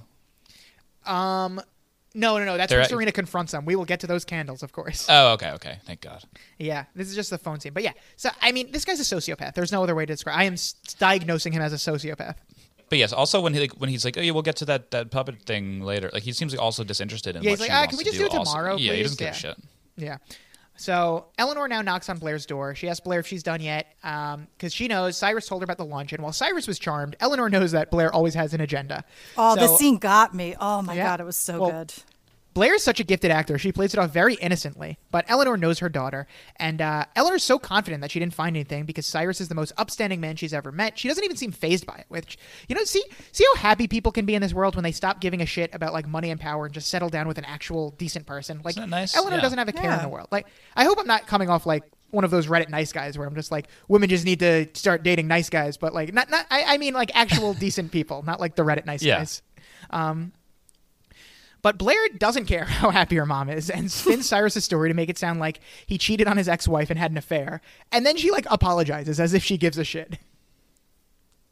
Yeah, So- she really is. A, she's the character is a good. As we, we always say, the character Yeah. herself is a good actor as well. Yeah. Yes, Blair is a great actor, and obviously a bad look on Blair not caring about her mom's happiness and trying to sabotage it. But I mean, at the same time, can you really blame her This after sucked, all this, these? is, this is what we know about Blair. yeah, I mean, after is. all these years, also of Eleanor not caring about Blair's happiness, really, and Blair is still just a kid for a few more days at least. She is uh, not 18 just yet. She's still technically a kid, so um, yeah, she's just still got this immature character trait about her, and we we love her yeah. for it. Yeah, exactly. I don't agree with it, but I'm just saying, like, I get why Blair's acting out here, and at least she will come around eventually. I've just gotten uh, a delivery from girlfriend of the pod. Gave me a dragon fruit power C vitamin water.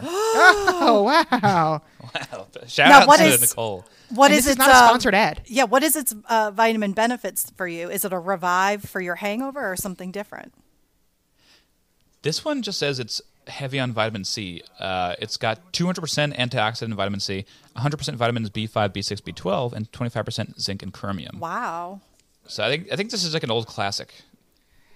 Get vitamin water, Yeah. good for any occasion, Vitamin not water. just hangovers. Yeah, I have my Yeah. my uh, Shine, which includes vitamin B7 and biotin. Wow!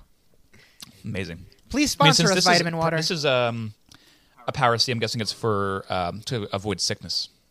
Is my guess. We should just It play used this to be, at, at the beginning. It used to be pod. Prince slays the dragon and gets to save the princess, but it's 2021 now. Oh wow, old bottle. it's slay the dragon fruit flavored vitamin water and get the vitamin C. I Are you drinking expired misspellings on this vitamin one. water right now? I, I think so. I think I Yeah, am. these are straight pretty from the pyramid from 2008's episode. Brendan's going to be puking like Agnes is by the end of this podcast. Yeah, Prince slays the dragon and gets to save the princess, but it's 20, 2007 now.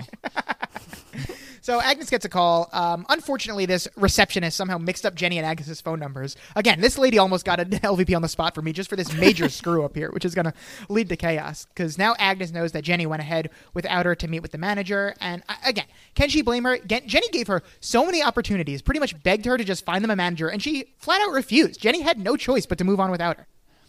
It sucks. If it wasn't for this phone call, Jenny might have succeeded. Yeah. And I mean, um, she's there's still later on. We like there's still a little bump in the road as far as getting that signature, but um, she seems to have figured out a way to get around that. And honestly, by the end of the episode, maybe Rufus has turned around. But Mm-hmm. this phone call really does. Uh, it's it's just she's trying so hard and nothing's going her way Yeah, right I mean, besides Agnes just being insane, which she will admit to later, how can she even be mad at Jenny for this? Like, sh- Jenny told her what she needed to do, and Agnes just didn't do it. right. I guess this is again like just showing their age. You know what? It, you know what it reminds me of, Brendan? Back back when we were seniors in high school and we went to oh, prom, Oh, no. I I had a prom date all all lined up, and I said, "Listen, I will take care of everything. You just have to." Get us onto a prom bus, right? Be, be, that's the only thing because you have friends that are dealing with all the prom buses. I don't have any friends with that. I can't. If if it's up to me, we will be going to prom in my mom's minivan, and I would just rather not go to prom at that point. Like I, I'm canceling the Right. event. I'm not showing up to prom in my mom's my mom minivan. driving the two of Right, us. Yeah. Exactly. So I said, just find us a bus. And you know what? They never did. Weeks went by. We were still busless, and so I had to abandon the prom date and find someone who could who could get me onto a bus. And Wow, I didn't know that's why you jumped ship. I had no. that was the first time. I famously went through three, well, Three, prom dates okay. before, find, before finding my third. But yeah, So you told you told them you're, I'm not going with you. I'm getting with someone who has a bus. that's not what I said. that's not what I said. But, but I, I said, uh, listen, this is not going to work, work out. I can't. I, first of all, I didn't want to go to prom with them to begin with. They, she kind of just inserted herself. Anyway, the parallels are one to one. This is exactly. This is exactly. She, the from what I remember, she was younger. She she would have been able to go to prom if it wasn't Right. for you, a senior. Right. Yeah. And then she still did go to prom. It's the exact did. same scenario. Is, is what I I'm would saying. say, Um, you know, don't go into business with somebody you've only known for seven days that's only a year or two older than you, and you're also both not 18 and have any expertise in anything. Exactly. Yeah, that is that is the moral of both There of our go. stories, both my prom story Yes. Yep, and- exactly. and, Jenny's story. Oh, and I just remembered, I'm speaking to the prom king himself. Speaking of prom, What? Yes, yes, you are. prom king creepy Brendan uncle Ruffle. prom king. Yeah. My school didn't have uh, that kind of stuff. No prom king. Oh, you missed out. It was it was an amazing year for uh, runners in 2012. The, Oh, runners killed it for a uh, couple ho- the, years. The homecoming homecoming king was a cross country runner, and the uh, prom king was a, a track runner. I think So what it just says we- is we that uh, the the track and cross country people in our school knew how to organize. They knew how to get the votes together. They knew how to how to. Uh, yeah, it was it wasn't anything about our charm or people enjoying our presence. It was just about the organization and just rallying up those votes. Did you organize a party bus? I didn't. I was also just kind of jumped onto somebody else. I was in like a, a limo full of maybe like only ten people, and I didn't really know any of them. I ended up getting I kinda onto a got bus. s- Don't worry, no no worries there. Okay, good. Yeah. and my prom date, the one I did end up going to prom, di- was very lovely. Just, but enough of that tangent. Um, we we need to get to the event of the week, which is Blair's 18th birthday party. And uh, again, these poor minions, so desperate for boyfriends. Uh, again, love the running joke there. Blair, better spirits now that she's ruined her mother's life, so she's down to listen to Serena's problems. Um, Mm-hmm. And you know, Serena tells her what's going on with Aaron. Blair's 18 now, so she's too adult to say "I told you so." Uh, don't think that will stick very long, but but for now, no. so Serena tells Blair what happened, but Blair thinks this is a good thing because now she can get out of this relationship. Blair's making a lot of sense here. Mm-hmm. It's true. I How many signs often does with their- Serena with their, need? With Sorry their to cut you friendship, off. When, whenever no, it's all right. Like, but just whenever they're on good terms, all their relationship is is like Blair having stupid problems and Serena just being like, Blair, just shut up. Just it's not a big deal. And then whenever Serena comes back to Blair with her problems, Blair's like, I've been telling you this the whole time. exactly. It's a great friendship. Yes, gotta love the friendship. Um, Jenny comes home to find Agnes, and apparently she just missed Rufus, who was apparently ringing the buzzer for an hour. Always. Which another thing, Crazy Dad Rufus. Another another scene I wish we could have seen. of this. Apparently, at this point, there's a moment in every episode where Rufus just goes insane and does something wild. This week, he stood at a door for an hour just ringing a doorbell, and I have to admire his persistence at the very least. Wish we could have seen this a little bit, just him getting progressively more and more mad as no one answers the door. And all he could do, he could even like knock hard. It was at a buzzer, so he, it, not even able to get exert that energy. just, just have to use your little finger and pushing press. hard. Uh, and Agnes is fucking pissed now that Jenny went over her head, and she is going into super villain mode and just monologue. And she says, Three weeks ago, you were absolutely nothing. You were a little intern pinning my hem. It was my idea to do the fashion line. I found the photographer and the models for the fashion shoot. It was also my idea for the gorilla fashion shoot, and I have all the contacts. Do you know how many talented artists there are living in Brooklyn designing dresses? These dresses are as much mine as they are yours, and now they belong to nobody. And during this amazing That will conclude Lonely Yeah. Boys Theater for today. that's it. That's my Beautiful. monologue.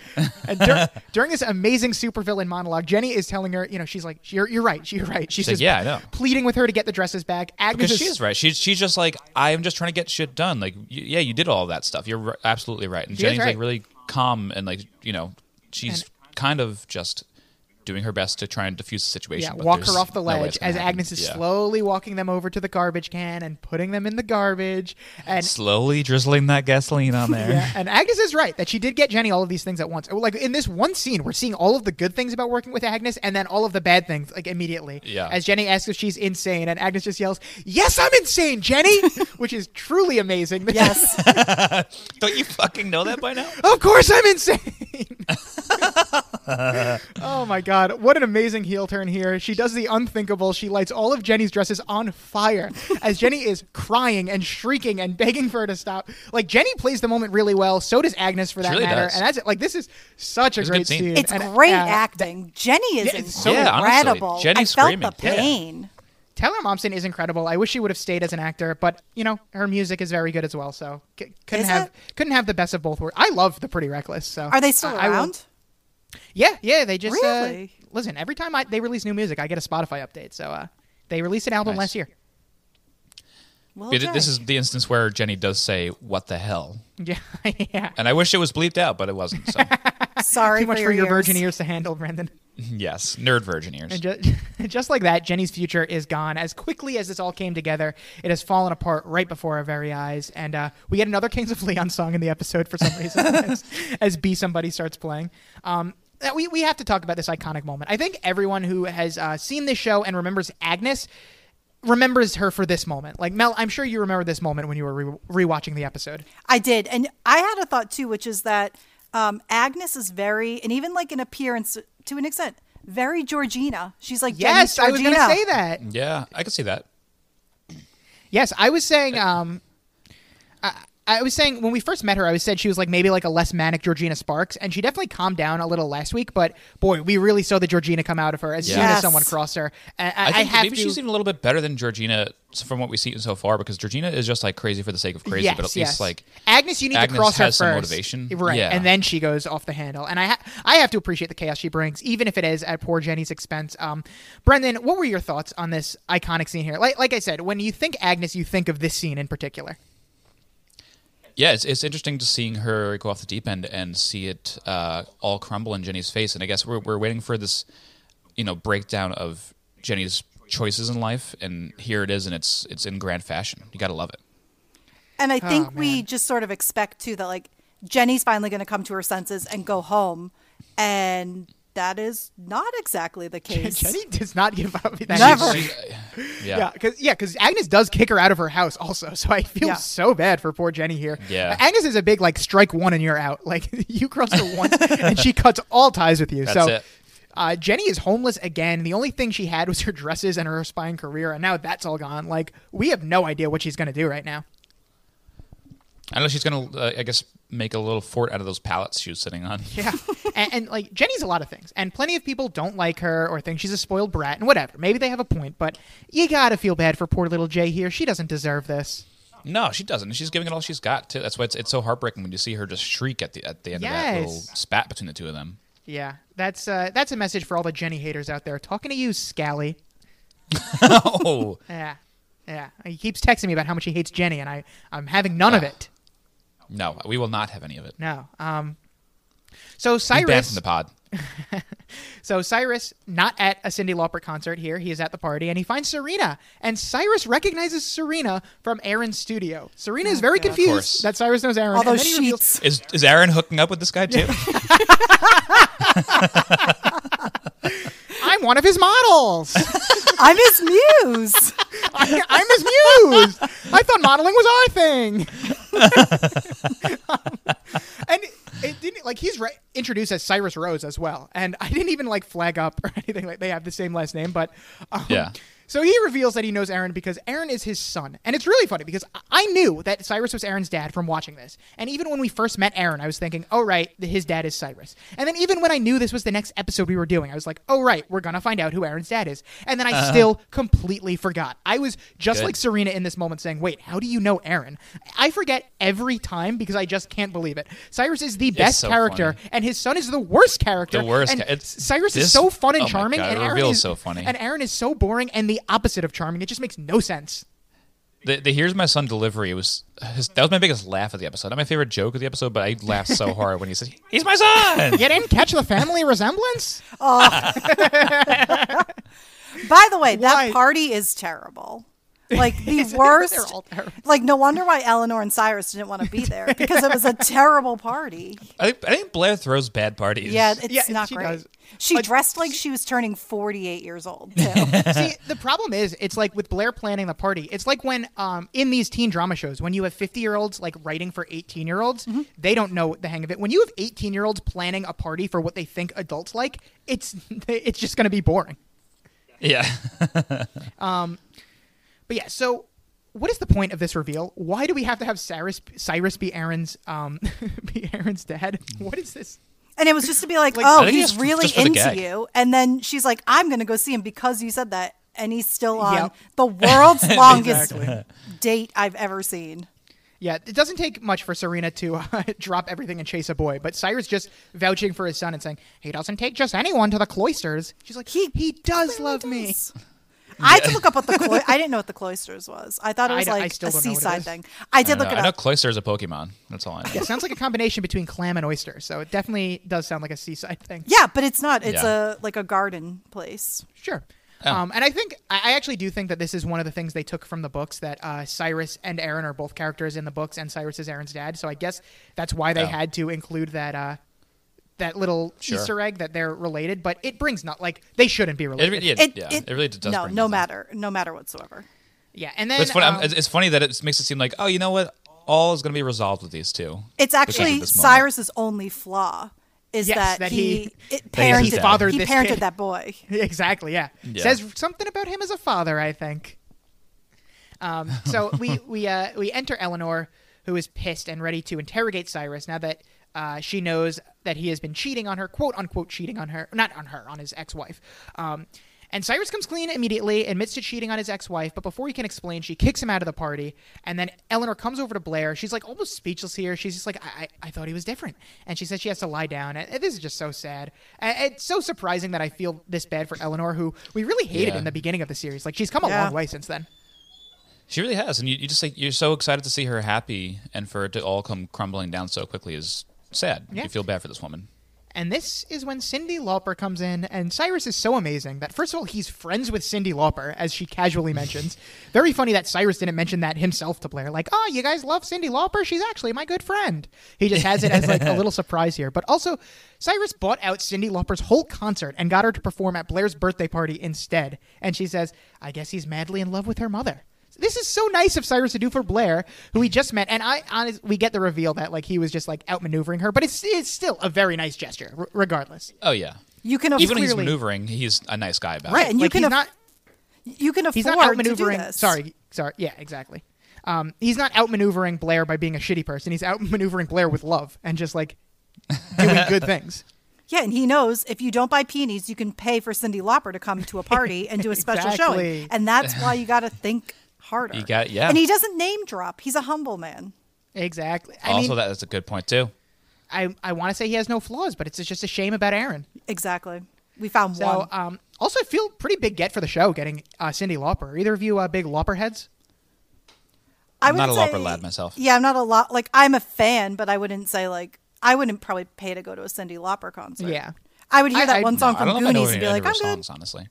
Brendan, you know girls just want to have fun. Yeah. Okay, sure. Bre- Brendan, you know time after time. Oh, that's a bop. Okay. See? Any more? Uh, those are the two hits I know.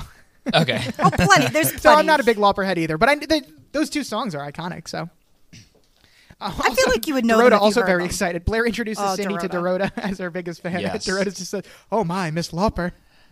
so now this to me makes it seem like the three of them would all like Don't say sing and dance threesome. around Don't say together. threesome, Brendan. No, no, it was not. I was just gonna say like, what a cute moment. Like th- this is the family. The Oh, three I don't buy that they ever did He's that. sicko. Cyndi, Dorota, and Blair, the family. Yeah, I th- yeah, I think that all these memories that Blair keeps saying her and her mom had were her and Dorota. Yeah, I think because so, yeah. the backstory of like Blair hates her mom. Her mom doesn't treat her, but they have Probably. all Right. these like weird memories that there were moments I don't fully get it. I feel like it's just Dorota in a mask the entire time. Probably. in, in Eleanor cosplay. yes. But also now that um, Blair's 18, the three of them could have a threesome if they Okay, wanted to. Brendan. Like, oh boy. um, Blair has to leave because you know what? We we we joke, but I'm sure there's some there's some weird fan fiction out there that Oh, for that people have written. Um, Blair has to leave because she got a conscience for her birthday, and uh, she's off to make things right. But first, we have Bart and Dan, and uh, Dan brings up the fire as Chuck is creeping around in the background, hiding behind a wall. That's his main As he does, yeah. trick. Um, and I feel like Bart should immediately think this is some kind of trick that it's coming up out of nowhere. But for whatever reason, he trusts his new buddy Dan. And uh, Bart says that he's had that man's death on his conscience for 20 years. So Dan finds Dan's out that there was a There's a guy that died.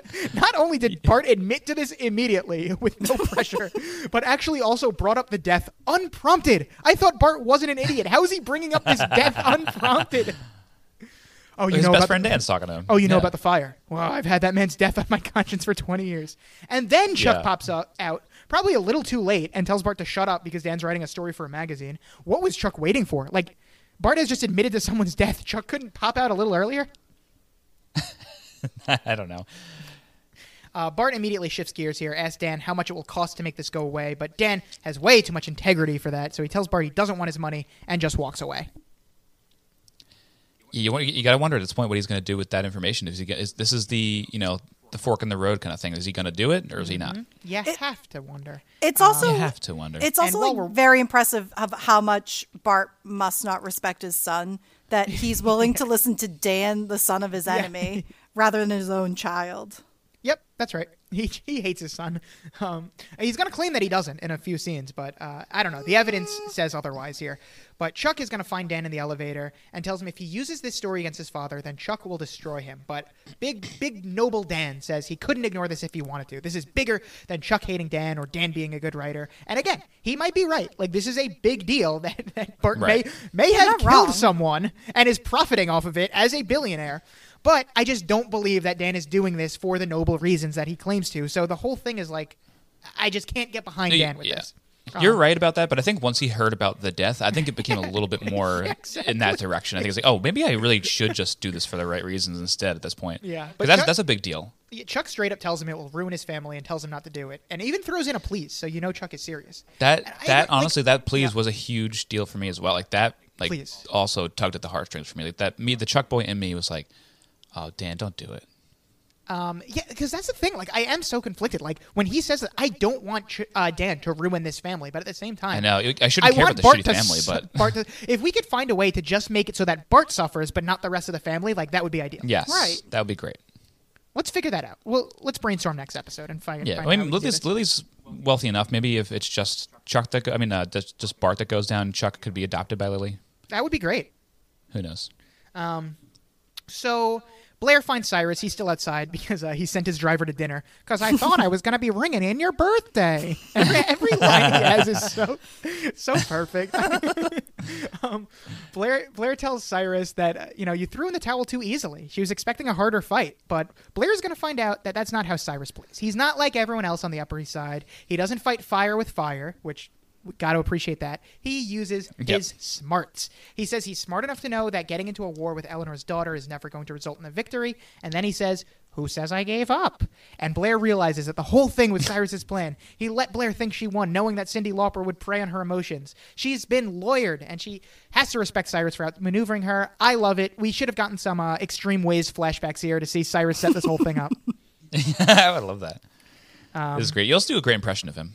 Thank, thank you very much. We need Yeah. not enough. Not enough impressions. not enough. Yeah, not enough impressions. and you know, we, we do get the iconic catchphrase where Blair says, "Well done." Not enough. Fine, you're a genius. The, the old negotiating tactic works again from Cyrus, and uh, Blair tells him to come inside. She's going to tell her mom the whole truth, and she's going to need an attorney there because she's going to get very mad. And Cyrus gives her a big hug, and it's the birth of a big, beautiful friendship. And I This is great. I love this scene because I do believe it's the exact moment that Cyrus wins Blair over, and I really do love the Yes. spoiler, the relationship that these two will have in future episodes. Really? Well, that's interesting because I, as they walk up those steps back to the party, I'm like, this is nice. This is a fun. There was a fun little conversation. I think they're a good team because they're not two of the same kind of conniving. They're two Right. different kinds of Yeah. it, and then you know they seem like they have a good, they have a good little tit, tit for tat back and back and forth sort of thing. Yes, I love. The, they're my two favorite characters, so how can I not love them as, I want as a some. unit? I want some future team Yeah. ups. I want them to, to scheme together. We need a Blair Cyrus mess around where Blair's trying to take people down, and Cyrus is like, "No, no, no, we just have to think of a few moves ahead and do something nicer." Just a lot of scenes of them playing chess. and just to cap it off, they walk back inside, and, and Blair's like, "You're not what I had in mind," and he says, "Well, you're not what I had in mind." it's cute. so good. Um, Dan doesn't know what to do here with this story. He looks like he's uh, debating, but we find out that Bart receives a package. Dan has sent Bart uh, the story with a note saying, "I'm so sorry. You should read this, Dan." And um, I don't know what's wrong with me, but I started crying again. And the- Wow. the music definitely helped with that. I don't know what song was playing, but like it also made me emotional. And like Bart is now going to know how Chuck feels about their relationship, and it just got me so emotional. Like I, I, I- was surprised, but I was watching it, and the tears just started coming down. So, uh, This is good. a point in uh, I like favor for this episode. So, uh, did Dan do the right thing? He ends up not going through with writing the story for New York Magazine, and he ends up uh, telling uh, Bart all about, you know, what Chuck said to him through the story. Um, so, yeah, do, do you like this move from Dan?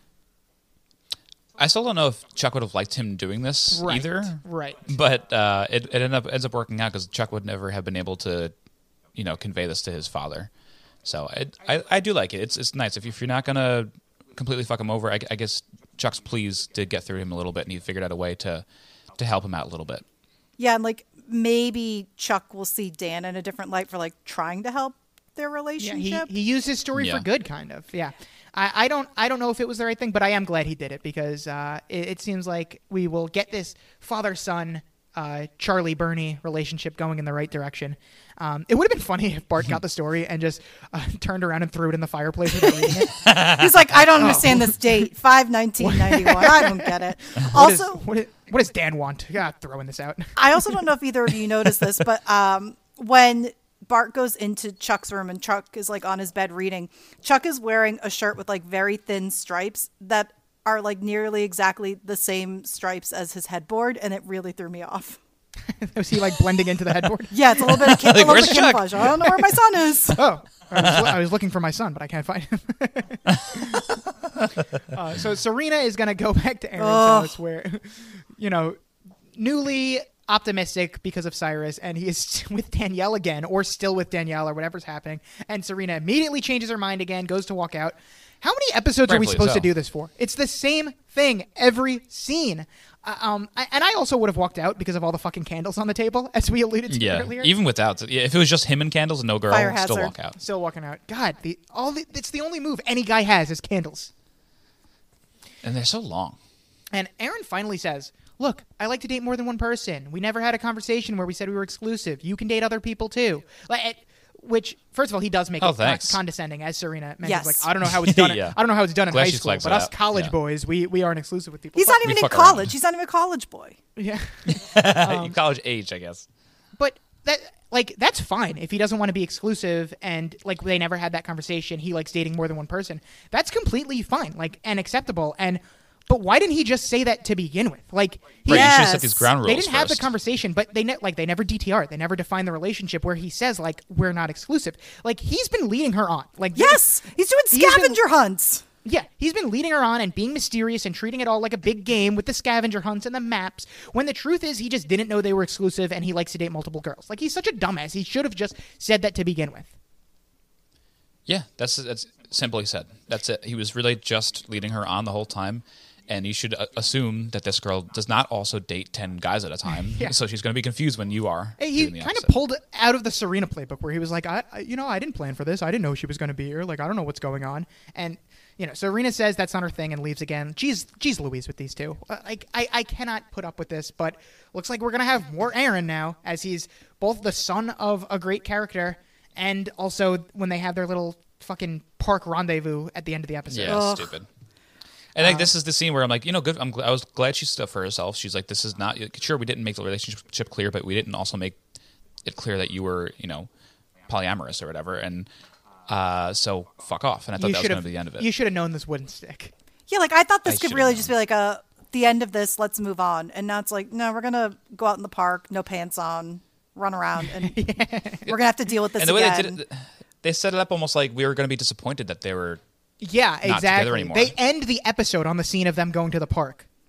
Like this is what we're supposed don't to worry, guys, they're back. Oh my Like, god! Oh, they really great. thought they had something here with Serena and Aaron. with Kings of Yeah. Leon playing again, get their money's worth. Yeah, but before we get to that, Rufus is uh, trying to write his first song in 12 years as Oh, Jenny God. comes home. Here we go. Joke asks- of the episode. What? What's the joke? or moment of the episode, I'll call it. So uh, we enter the scene where, and it, Rufus is facing um, his with his back to the door, and he goes, "And I will." And then Jenny comes in. that really got you. like, this is all you have so far. 12 years, and he's got, and I will. And that was all. It seemed like that, I'm glad she walked in because I think I don't think there's anything left in the tank Oh, I after those three words. I did want to say one thing, which is he did make waffles this episode. I thought we got a, a waffle free episode. An entire waffle-less until episode. He, he, uh, him and Dan had that talk, and Rufus was in fact making a waffle, and I was like, oh, things are we're starting to heal. okay, good. And I will. Official theme Make song you a of, uh, of the Lonely Boys. So, uh, Jenny, Jenny asks if she can come home, and Rufus says, of course. But uh, Jenny's got one condition. She'll come home if Rufus signs the papers, which actually sounds like a pretty fair deal. And I'm impressed that uh, Jenny thought of this because, you know, Rufus doesn't even know that she's been kicked out. So she doesn't know that she doesn't really have any leverage here. But Rufus isn't here for the emotional blackmail, as he calls it. But Jenny Stant is standing firm, and Rufus says if he signs it, that that means that everything she's done is okay. But Jenny says if he doesn't, then everything she's done is for nothing. And Rufus turns down the deal. Jenny leaves again with nowhere to go. Uh, she needs to find another way to achieve her dream. And again, love her fighting spirit. She she's not Yeah. giving up, but she does have to break down and cry as soon as she leaves, and I, I don't blame her for that. Yeah, I would too. Like, I'm 15 and I have nowhere to live. Yeah. Uh, and we don't have to rehash this too, but like again, Rufus, what has she done? What is what are you condoning? What what has she done wrong in your eye? Like I don't understand. Right? How do you what think he would Rufus be condoning if yeah. he signed the papers? How do you think Rufus played this ultimately? And better than recent episodes because he seems like he's being more open and willing to work with her a little bit, but still too hard at the end of the day. Like again, like you like you said, he doesn't know that she's going to be homeless if he doesn't let her stay there. um, but still too hard. He's he's Right. standing firm on that stupid hill of his. Exactly. Mel, how are you feeling about uh about Daddy Dilf's parenting here? Okay, so on one end, like I do understand like where Rufus is coming from.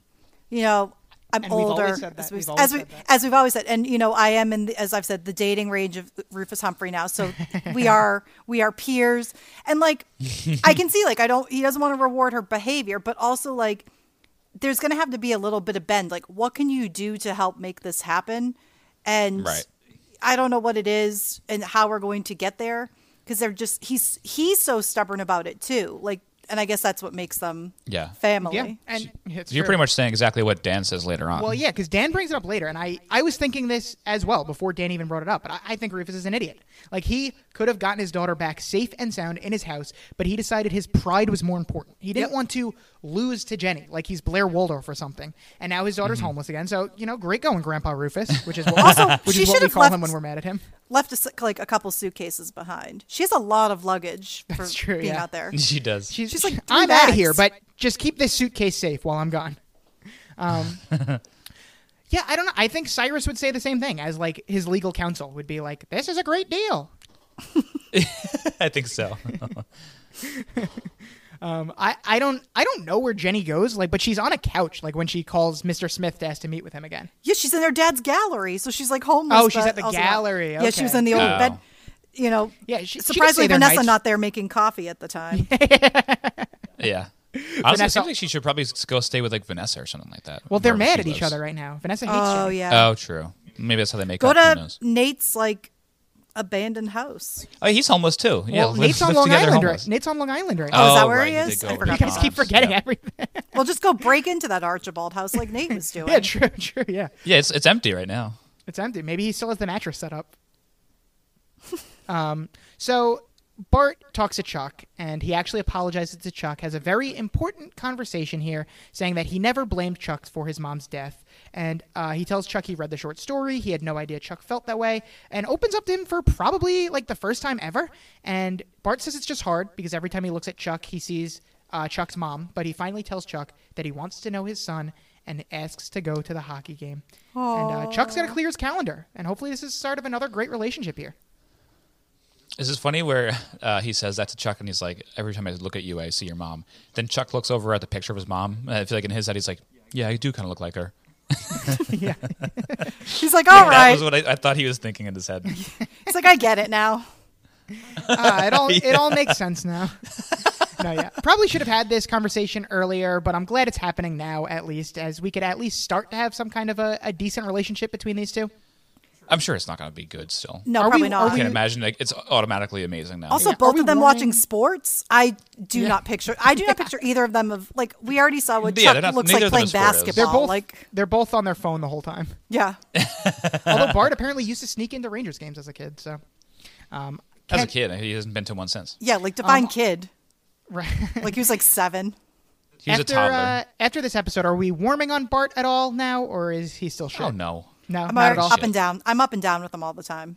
Yeah, I think I'm he's- like at an all-time low with him. I think he's still overall pretty shitty, but a pretty good episode for parents overall in this one. I guess besides Rufus at the end where he makes that that error there, but you know Eleanor and Cyrus both have good episodes. Bart has a, a decent episode as he apologizes to Chuck. Actually, Well, yeah, so- Cyrus is carrying the team, of course. If Lily Yeah. was here, also, it, it would be an overall like B plus episode for. Yeah, we'd, we'd be parents. like adults rule. yeah. Um, Rufus and Dan at the loft. Dan has killed the story, and uh, Rufus tells him he saved the family. And Dan responds by telling Rufus it's time he saves theirs. And honestly, good for Dan, because like I said, this is exactly what I was saying. He says that uh, both of them, both of these Humphrey men, just care about being right. And Dan admits to it and calls it out here, but Rufus needs to get Jenny back, even if it means letting her win. And I'm not sure how Rufus couldn't come to this conclusion on his own. He's a child. It's amazing. I, I love it that, that Dan calls out both their flaws. He's like, you know, I, I feel like the need to always be right too, and that's your fault. That's it's your just so funny. Oh, Rufus. Yeah. and it's because like, I'm good your point. son. Um, and I like that Dan's looking out for Jenny here, and I like that he mentions that Jenny called her to tell him about like what happened. So it, it seems like Yeah. Dan and Jenny at least still have a decent relationship through all this. Yeah, yeah, they're they're good. I'm, I'm glad that they still chat and they're They're good. out for each They're other good. always. They're good. Just find her a place Um, to so- stay. Hopefully. So we get one more scene with Jenny and Mr. Smith, and her parents won't sign. So he tells her that she has to become emancipated, and he's like, "All right, what do I have to do?" I, I feel like Mr. Smith probably isn't the person to ask about getting emancipated as a fashion manager, but I, I guess she has to Right. start somewhere. Yeah, that confused me. Is he so he's a fashion major or is he just a lawyer? I, I don't know. I he wants him. It seems she like he wants knows him how to do be it all. Her manager. Yeah, I guess maybe maybe he's a jack of all trades here. Yeah, I I, bet know. Cyrus, Yeah. as a lawyer, knows something about getting emancipated. Maybe we yeah, can get a Jenny Cyrus team up. Oh, can you Oh, imagine? that'd be good. Um, so yeah. Oh boy, uh, Jenny wants to get emancipated here. She says she'll do it. Do we think she's going to go through with this, Brendan? She's As- definitely going to try, um, but it, it's just funny because if Rufus just signed that paper, she wouldn't be in this situation. Like, he just missed his shot. Like he was talking to Dan about it, and he probably changed his mind. He's like, you know what? Yeah, I'll, I'll do it. I'll figure it out. And he was just a few minutes shy. Ugh, tragic. So spe- Tragic. uh, Blair on the phone with Serena. Blair can't believe that Aaron and Cyrus are father and son, much like the rest of us. Yeah. And uh, Serena can't handle the casual dating thing with Aaron. More importantly, though, Blair has accepted Cyrus because he makes her mother happy and he's not that bad. And she says it won't be that bad because she'll probably only have to see him once or twice a week as she enters the dining room and he's seated at the table in a robe. With And also, while she's walking into the kitchen, we hear a bunch of noises from Cyrus, like a, a bunch of like. Slurping I think he's like he's like yeah. I thought he was like nibbling on Eleanor's neck or something. yeah, it's like a lot. He's just so uncouth. it's so funny. And thanks to Blair, they've been up all night talking about love and death and the brevity of life and have decided Cyrus is moving in today. Woo! Today, No, not wasting any time. Nope. Amazing. I love this development. I hope we get like uh, you're not a Friends fan, Gagan, but I hope No. we get like a whole moving episode where um, instead of Ross saying pivot, we get Leighton Meester screaming pivot while they're carrying a couch up the stairs. That sounds funny. It's a, it's a, fa- it's a famous Friends moment. Sounds funny. Uh, Some people will get it. Maybe they'll laugh. Who knows? I only know uh, we were on a break. And, That's another great one. and also uh, the guy with the turkey on his head. yep, that was uh, um, Monica. And I and I saw the last episode where uh, Dean Pelton's in it. Yeah. But we'll save that all for the Okay. Friends recap podcast. Okay. Because we have to get to, of course, the scene. The, they saved the best scene for last, where Aaron visits Serena again. And uh, Oh. I couldn't concentrate because I was just rolling my eyes the whole time. But uh, I, I'm never going to care about these two. Uh, when it comes to Aaron and Cyrus, I can't believe I like the father so much more than I like the son in a teen drama. And Amazing. I don't know why this happens, but Serena takes Aaron by the hand and goes to the park with him as Kings of Leon plays yet again. Um, so I, I guess there's something again, or, or whatever. Like, what a boring way to end the episode. Couldn't care less. It's supposed to be like charming that Serena doesn't care about walking barefoot on grass. Yeah, Yeah, she, like, went out in a- development. cool. She went out in a slip, Yeah. which, by the way, as a a person who's grown up in this time, I, I don't think slips are like still a thing. I feel like that was something Well- like my grandmother would be like, "Oh, wear a slip," and you're like, you know, like Grammy, that ain't that doesn't happen anymore. Is that what her pajamas were? I didn't know what a slip was. Yeah, like a slip is like what like women would wear under their dresses. So like, I don't exactly know why. Um, but like I thought she was wearing like lingerie. Either way, like she's yeah, it's just kind of look, out it in her looks underwear. to me more like like sleepy or like or lingerie. yeah, that's what sort, I yeah. thought. But Gossip Girl called it a slip. Well, Maybe Gossip will- Girl's an elderly woman. I will trust Gossip Girl. How could be? So that's our episode. Brendan, any predictions on anything? Uh, how, how much longer are we going to have to put up with Aaron?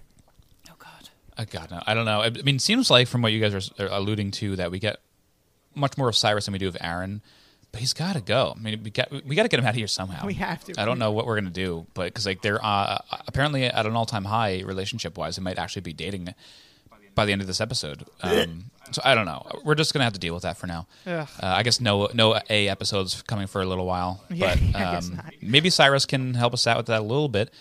Because it seems like he's here to stay as he's moving in, going to help uh, Leighton Meester Hell bring yeah. up that couch, as we discussed earlier. But I'm hoping that there's a, like my little brain is coming up with some plots. And for it the is two of little. them. It is very small. Um, it's only it only takes up the left half of my my skull. The right half is starting to sink in. Um, but I could see the two like since she's about to go to college, maybe he helps her with a career of uh, a career path of being a lawyer. That would be a lot of fun. That would be. Fun. I think that would be perfect for her too. What about uh, what about Jenny? Is she how, is she coming home eventually? How many episodes is she going to be living away from the loft still, or does she never come home for the rest of the series?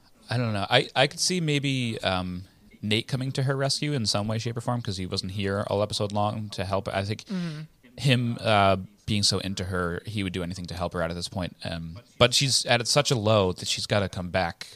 So she's got to live somewhere. So Yeah. I mean, Daddy Hump is going to try and come to the rescue. Maybe he'll finally uh, help her get what she needs and listen to Dad's advice. And speaking of which, Nate, not here. He is. He said he went to live with his mom. We got to get Nate back somehow. Like Nate's just not going to be on Long Island for the rest of the series. I know, yeah, because Nate, Nate's been like relatively interesting lately too. Yeah, yeah. Need more of them. Um, what about uh, what about Agnes? She's still going to be around, or, or is that it with Agnes? I, I think we get a little bit more of her. I don't know how much more, but she might show up here and there. Yeah, I can't say for sure, but I don't think this is a wrap on Agnes. I believe. Okay. Uh, I believe she'll be back in, in some capacity. And I guess uh, Chuck and Bart they're going to be BFFs now, or uh, or what? Nope, that's uh, very short lived. Very short. That's all we get of it. So Maybe we get, a, to or maybe we get a whole episode of them watching the Ranger game. A bottle their episode where they're at the. Ranger game. yeah, Let's get they to sell the tickets to a scalper and then they sneak in. Um, of course, my favorite segment, user review of the week. And after last week, everyone came back out of the woodwork. All of our favorite reviewers to review the episode. We're back to just comedy fan as our only reviewer again. So I will read comedy fan. At least we have comedy fan here doing Yeah, his somebody. Yeah. duty to to to review every single episode. As he says, uh, eight out of ten. Title is Bonfire of the Vanity, just the ep- name of the episode. And he says, Dan researching on Bart was a good part. He made what it seems to be a right decision, only now I want to know more about the guy who died because of the fire. And Dan got Chuck and his dad closer. Blair also had some better understanding of her mother once she accepted that the guy she loves is short and bald. Jenny's story is very interesting now, and it is getting better and better. Thank you, comedy fan. That was very good. These, very these recaps are very very concise. And Very good. I think maybe I if, like- you, if you're complaining about the length of this podcast, just read those reviews instead. Yeah, we'll give timestamps for the uh, for the user reviews, where you can just listen to that and turn it off. Uh, User review failed to even acknowledge Aaron Rose, so they're on to Oh, something so good. He's on our side. Yeah, that's true. Yeah. Uh, next week, the name of the episode, and we said Nate has to be coming back at some point. At some point, the name of the episode next week is "The Magnificent Archibalds." Okay. Any It's going to be mom and and daddy, you know, Nate. any pre- yeah any predictions based on the episode title, Brendan? Not that the episode titles have been giving us anything lately. No, they have not. This seems like it has to, but maybe we're going to get something more. Imagine of, they call uh, it the what's going on Magnificent Archibalds, and there's no Archibalds in the episode. That'd be kind of on brand for this stupid show. Um, but yeah, we got to get something. Maybe we're going to find out more about what's going on with his dad overseas. well, the little blurb is: "It's Thanksgiving and everyone is battling." Oh, okay. That sounds Thanks. spot on would with a Gossip Girl trend. A Thanksgiving episode. I love a Gossip Girl Thanksgiving I love episode. I love Thanksgiving episodes of all TV shows. Brendan, you were down on last season's Thanksgiving episode, so hopefully Yeah. this one, because I remember really, really liking this one, so hopefully you will be high on this Okay. one. Even though you that was maybe like- one of my lowest grades. I know, remember I know. You really tanked it. Uh, speaking Yeah. of episode grades, let's get into the episode grade for this episode. And um, this is episode 10, so that means I went first last week. So, Brendan, you will go first this week. What episode Hmm. grade are you giving? So we talked a lot of shit about the Aaron Serena plotline uh, being like the weaker of the bunch. Otherwise, everything was pretty pretty good. It was like you know B plus grade, but the introduction of Cyrus maybe bumps it up to like an A minus or so. And I don't mind the Aaron Serena plotline all that much because it does make for Serena being sort of like careless about Blair's problems. It always cracks me up whenever Blair comes to her with issues and Serena's in love with somebody. It's always really funny to her to, to, to just kind of like write it off, like Blair, it's fine. So I, I always love when she's treating her like that. It's entertaining to me, even if it means that she has to be with this stupid guy. Um, so I think it would be maybe an A if it wasn't for Aaron. So we're having that that classic Aaron problem where we can't get that full grade of an A, but A minus it is. All right, an A minus, very good grade. Yeah. Uh, Mel, do you want to go next? Yep, um, I'm coming in with a, a solid A. Whoa! I've, I, and I'm not wavering. I came into this giving it an A, and even though I like to Don't discuss, waver. uh, I hate Aaron, but I did enjoy at least having something to riff on. Um, because if we didn't, I feel like we'd have, you know, we would still make fun of it. But he really just adds an extra layer of someone to hate. Um, so Which we need. he's just the worst. But you know, the addition of Cyrus Rose honestly puts it well past the point of on a you know zero to hundred scale of a grade. He already gets you extra Right. credit. So really, if anything, Aaron is just bringing it down slightly. I thought all the plots were really solid plots. Uh, in some cases, I wish we got a little more. Yet it was perfect, like for Jenny and Agnes. Uh, overall, I loved this episode, and I was so thrilled that I got to recap it with you two. All right. Very excited that you were here to recap it with us as well. Yes. And if you're keeping track at home, you're now the third guest to ever give out an A grade. So another Wow. exclusive uh, three-person club that I'm you're so joining glad in you this didn't episode. waver now. Wow. And I'm so glad you The didn't two-timers Club and the third person to be a part of the A Club. As for for as for me, uh, we'll all be The ballpark accolades. buds here. I, I, this is another good episode. I love meeting Cyrus and everything with that story, but on the other side of the rose spectrum, I once again hated everything Serena and Aaron. So Aaron continues to drag these episodes down as those two stories.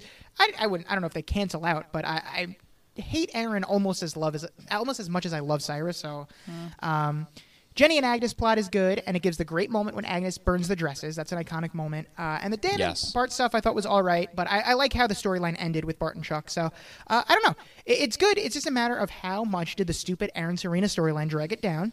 And um, I will give it uh, a B plus because Cyrus does bring it back up, and also I cried. So uh, it's going to be almost in that A range, but just just fall below with a B plus. So we're all uh, All right.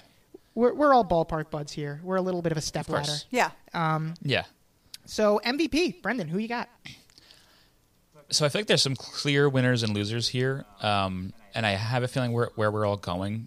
But just to be a little different, and because someone really made some strides in this episode, I gotta give it my first ever MVP to Dorota for having such, such amazing lines. Every uh, some amazing. He's been corrupted. He's been corrupted. Every everything that she did this episode was a home run, as- just like Cyrus also was. But I feel like we're gonna have a chance to give him some more MVPs later down the road from what you guys are saying. So, Dorota has just really been putting in her work in the minors, and she's finally made it up here. Wow, very good, very good. Uh, I wasn't expecting it, Brendan. So ve- very, uh, I know, it took very excited guard. for that. Uh, Mel, who is your MVP of the episode? First, I just need to say I can't believe I'm here for such an iconic occasion. you know, every every episode I listen to, Legendary. it's you know, Brendan, what do you think of Dorota? You know, asking the guest, what do you like about Dorota? Brendan's still not sure, and to finally break through that wall feels. This episode will go down big. in history. Wow. Absolutely. But no surprise, my MVP is, of course, Mr. Cyrus Rose, a breath of fresh air, true joy, the one person I would like to actually meet because I don't think he would try to directly ruin my life like everybody else on the show. and I cannot wait for more Cyrus on this show and hopefully for like seasons to come. Because I mean, obviously, he's here season two. Uh, for right now, I'm hoping he is a long term recurring character.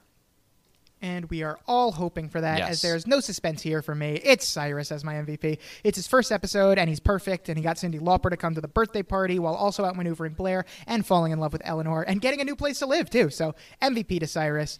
Uh, Go Cyrus. LVP. Welcome to the show. Welcome to the show, Brendan. Who's your LVP? LVPs, I think, are also going to be uh, all very similar. So I'm glad I gave like the one outlier MVP because I think we're all going to go with. I'm like I don't want to speak for you, but I'm assuming we're all going to go with Aaron. Maybe you guys can, can think of something else to do because there's other some other bad people in this episode, but he's he's been our clear like least favorite on this episode. So I'm gonna gotta give it to him because someone's got to really give him the biz. All right, Brendan is going to go Aaron Rose. and Mel, you said you thought it was going to be tough giving an LVP for this episode. Were you able to figure it out? it's hard because while while they're nobody's like actually like unnecessary in the episode. Like everyone really served their purpose. They're just like it's more like a sliding scale of like who is least likable. Um, i did joke that i was going to nominate nate's dad again just simply for existing. Uh-huh. but um, i'm going to continue. It's it's aaron rose. It's him Yeah. it's him leading serena on with these grand gestures and then being shocked that you wouldn't think they were exclusive. It's like, get your head out of your ass. I can't. I'm tired. These high school girls just don't get it. Nope. Yeah. Also, no suspense here. I'm going to stop fooling around, giving LVP to Aaron Rose. Was he the worst Nice. character in the episode? It's certainly possible, but bes- besides that, I just can't believe I haven't given him an LVP yet. Like I, I was shocked that I didn't give he, him. des- one of he deserves first a clean, a clean sweep here. So now, finally, we're making up for it. He'll get a clean sweep here. I mean, this is as good as episode as any to fix that problem. So he sucks, and I need him off my screen. LVP for Aaron. There we go. Glad, glad we could all agree on that. We're in the hand holding club on that Excellent. one. So without further ado, let's get into some Lonely Boys theater. You are now listening to Lonely Boys Theater.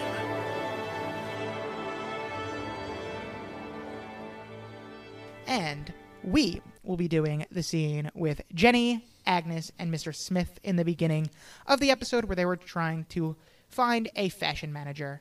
And I will just pull up my script. Uh, Mel, I believe you said you wanted to be Mr. Smith. Yeah, logically, of course. Of course. Yes. I guess I, w- I'm Big Mr. usually Smith Jenny. vibes. So Brendan, Brendan, would you like to be Agnes? I love it. I'm insane All after right. all. So I, be- I, be- you are insane. Of course, I'm insane. Um, I believe Mr. Smith has the first line. So whenever you're ready. All right, here we go. You girls have been getting a lot of press. You got talent. Who's the designer? It's me. And I'm the face of the line and the brains behind the operation. Who do you imagine your client will be? Girls like us. Sophisticated girls with a bit of edge who can afford high end product. I know these girls and their style because I'm their peer, so that's what makes me unique as a designer. Hmm. What's the name of the label? Vixen. J. J. Humphrey Designs. Uh, we, we, we haven't fully decided yet, clearly, but uh, it really doesn't matter. We're just here to take the work to the next level. Definitely, which means finding a clear vision for the brand. And since fashion is a designer based industry and I'm the designer, that brand is me. Well, the brand is the concept, which we both came up with. Agnes, can we just talk about this later when we're alone, please? No, why don't we talk about this now? I mean, if Mr. Smith is here, he wants to represent us, then he should know who he's dealing with. Mr. Smith might get the wrong idea about our professionalism. Well, then cut the crap and start acting professional instead of putting on a show, Jenny. Me? Agnes, look at who's acting out yet again at another business meeting. You want to see acting out? Agnes, are you insane? of course I'm insane. Wow. End scene. You couldn't see me, Brendan, but I was uh, glancing angrily at you as the stage notes I directed felt me it. to. I felt it. I was glancing angrily at you that whole time. So great work. All What a convincing around. Mr. Smith, too. Thank you. I really Oh, was yeah. trying to take out any charisma, uh, No, you any inflection. he was a really special actor on this episode. He was a real, a real big nothing. yeah. He also had like he just like he reminded me um, just of the most boring human on earth. But then somehow got into a, a career that requires like to pop off a screen and be like magnamic. Yeah, the weirdest Yeah. person to just be talking to a 15 year old fashion designer. So that is all we have, except for, of course, some plugs.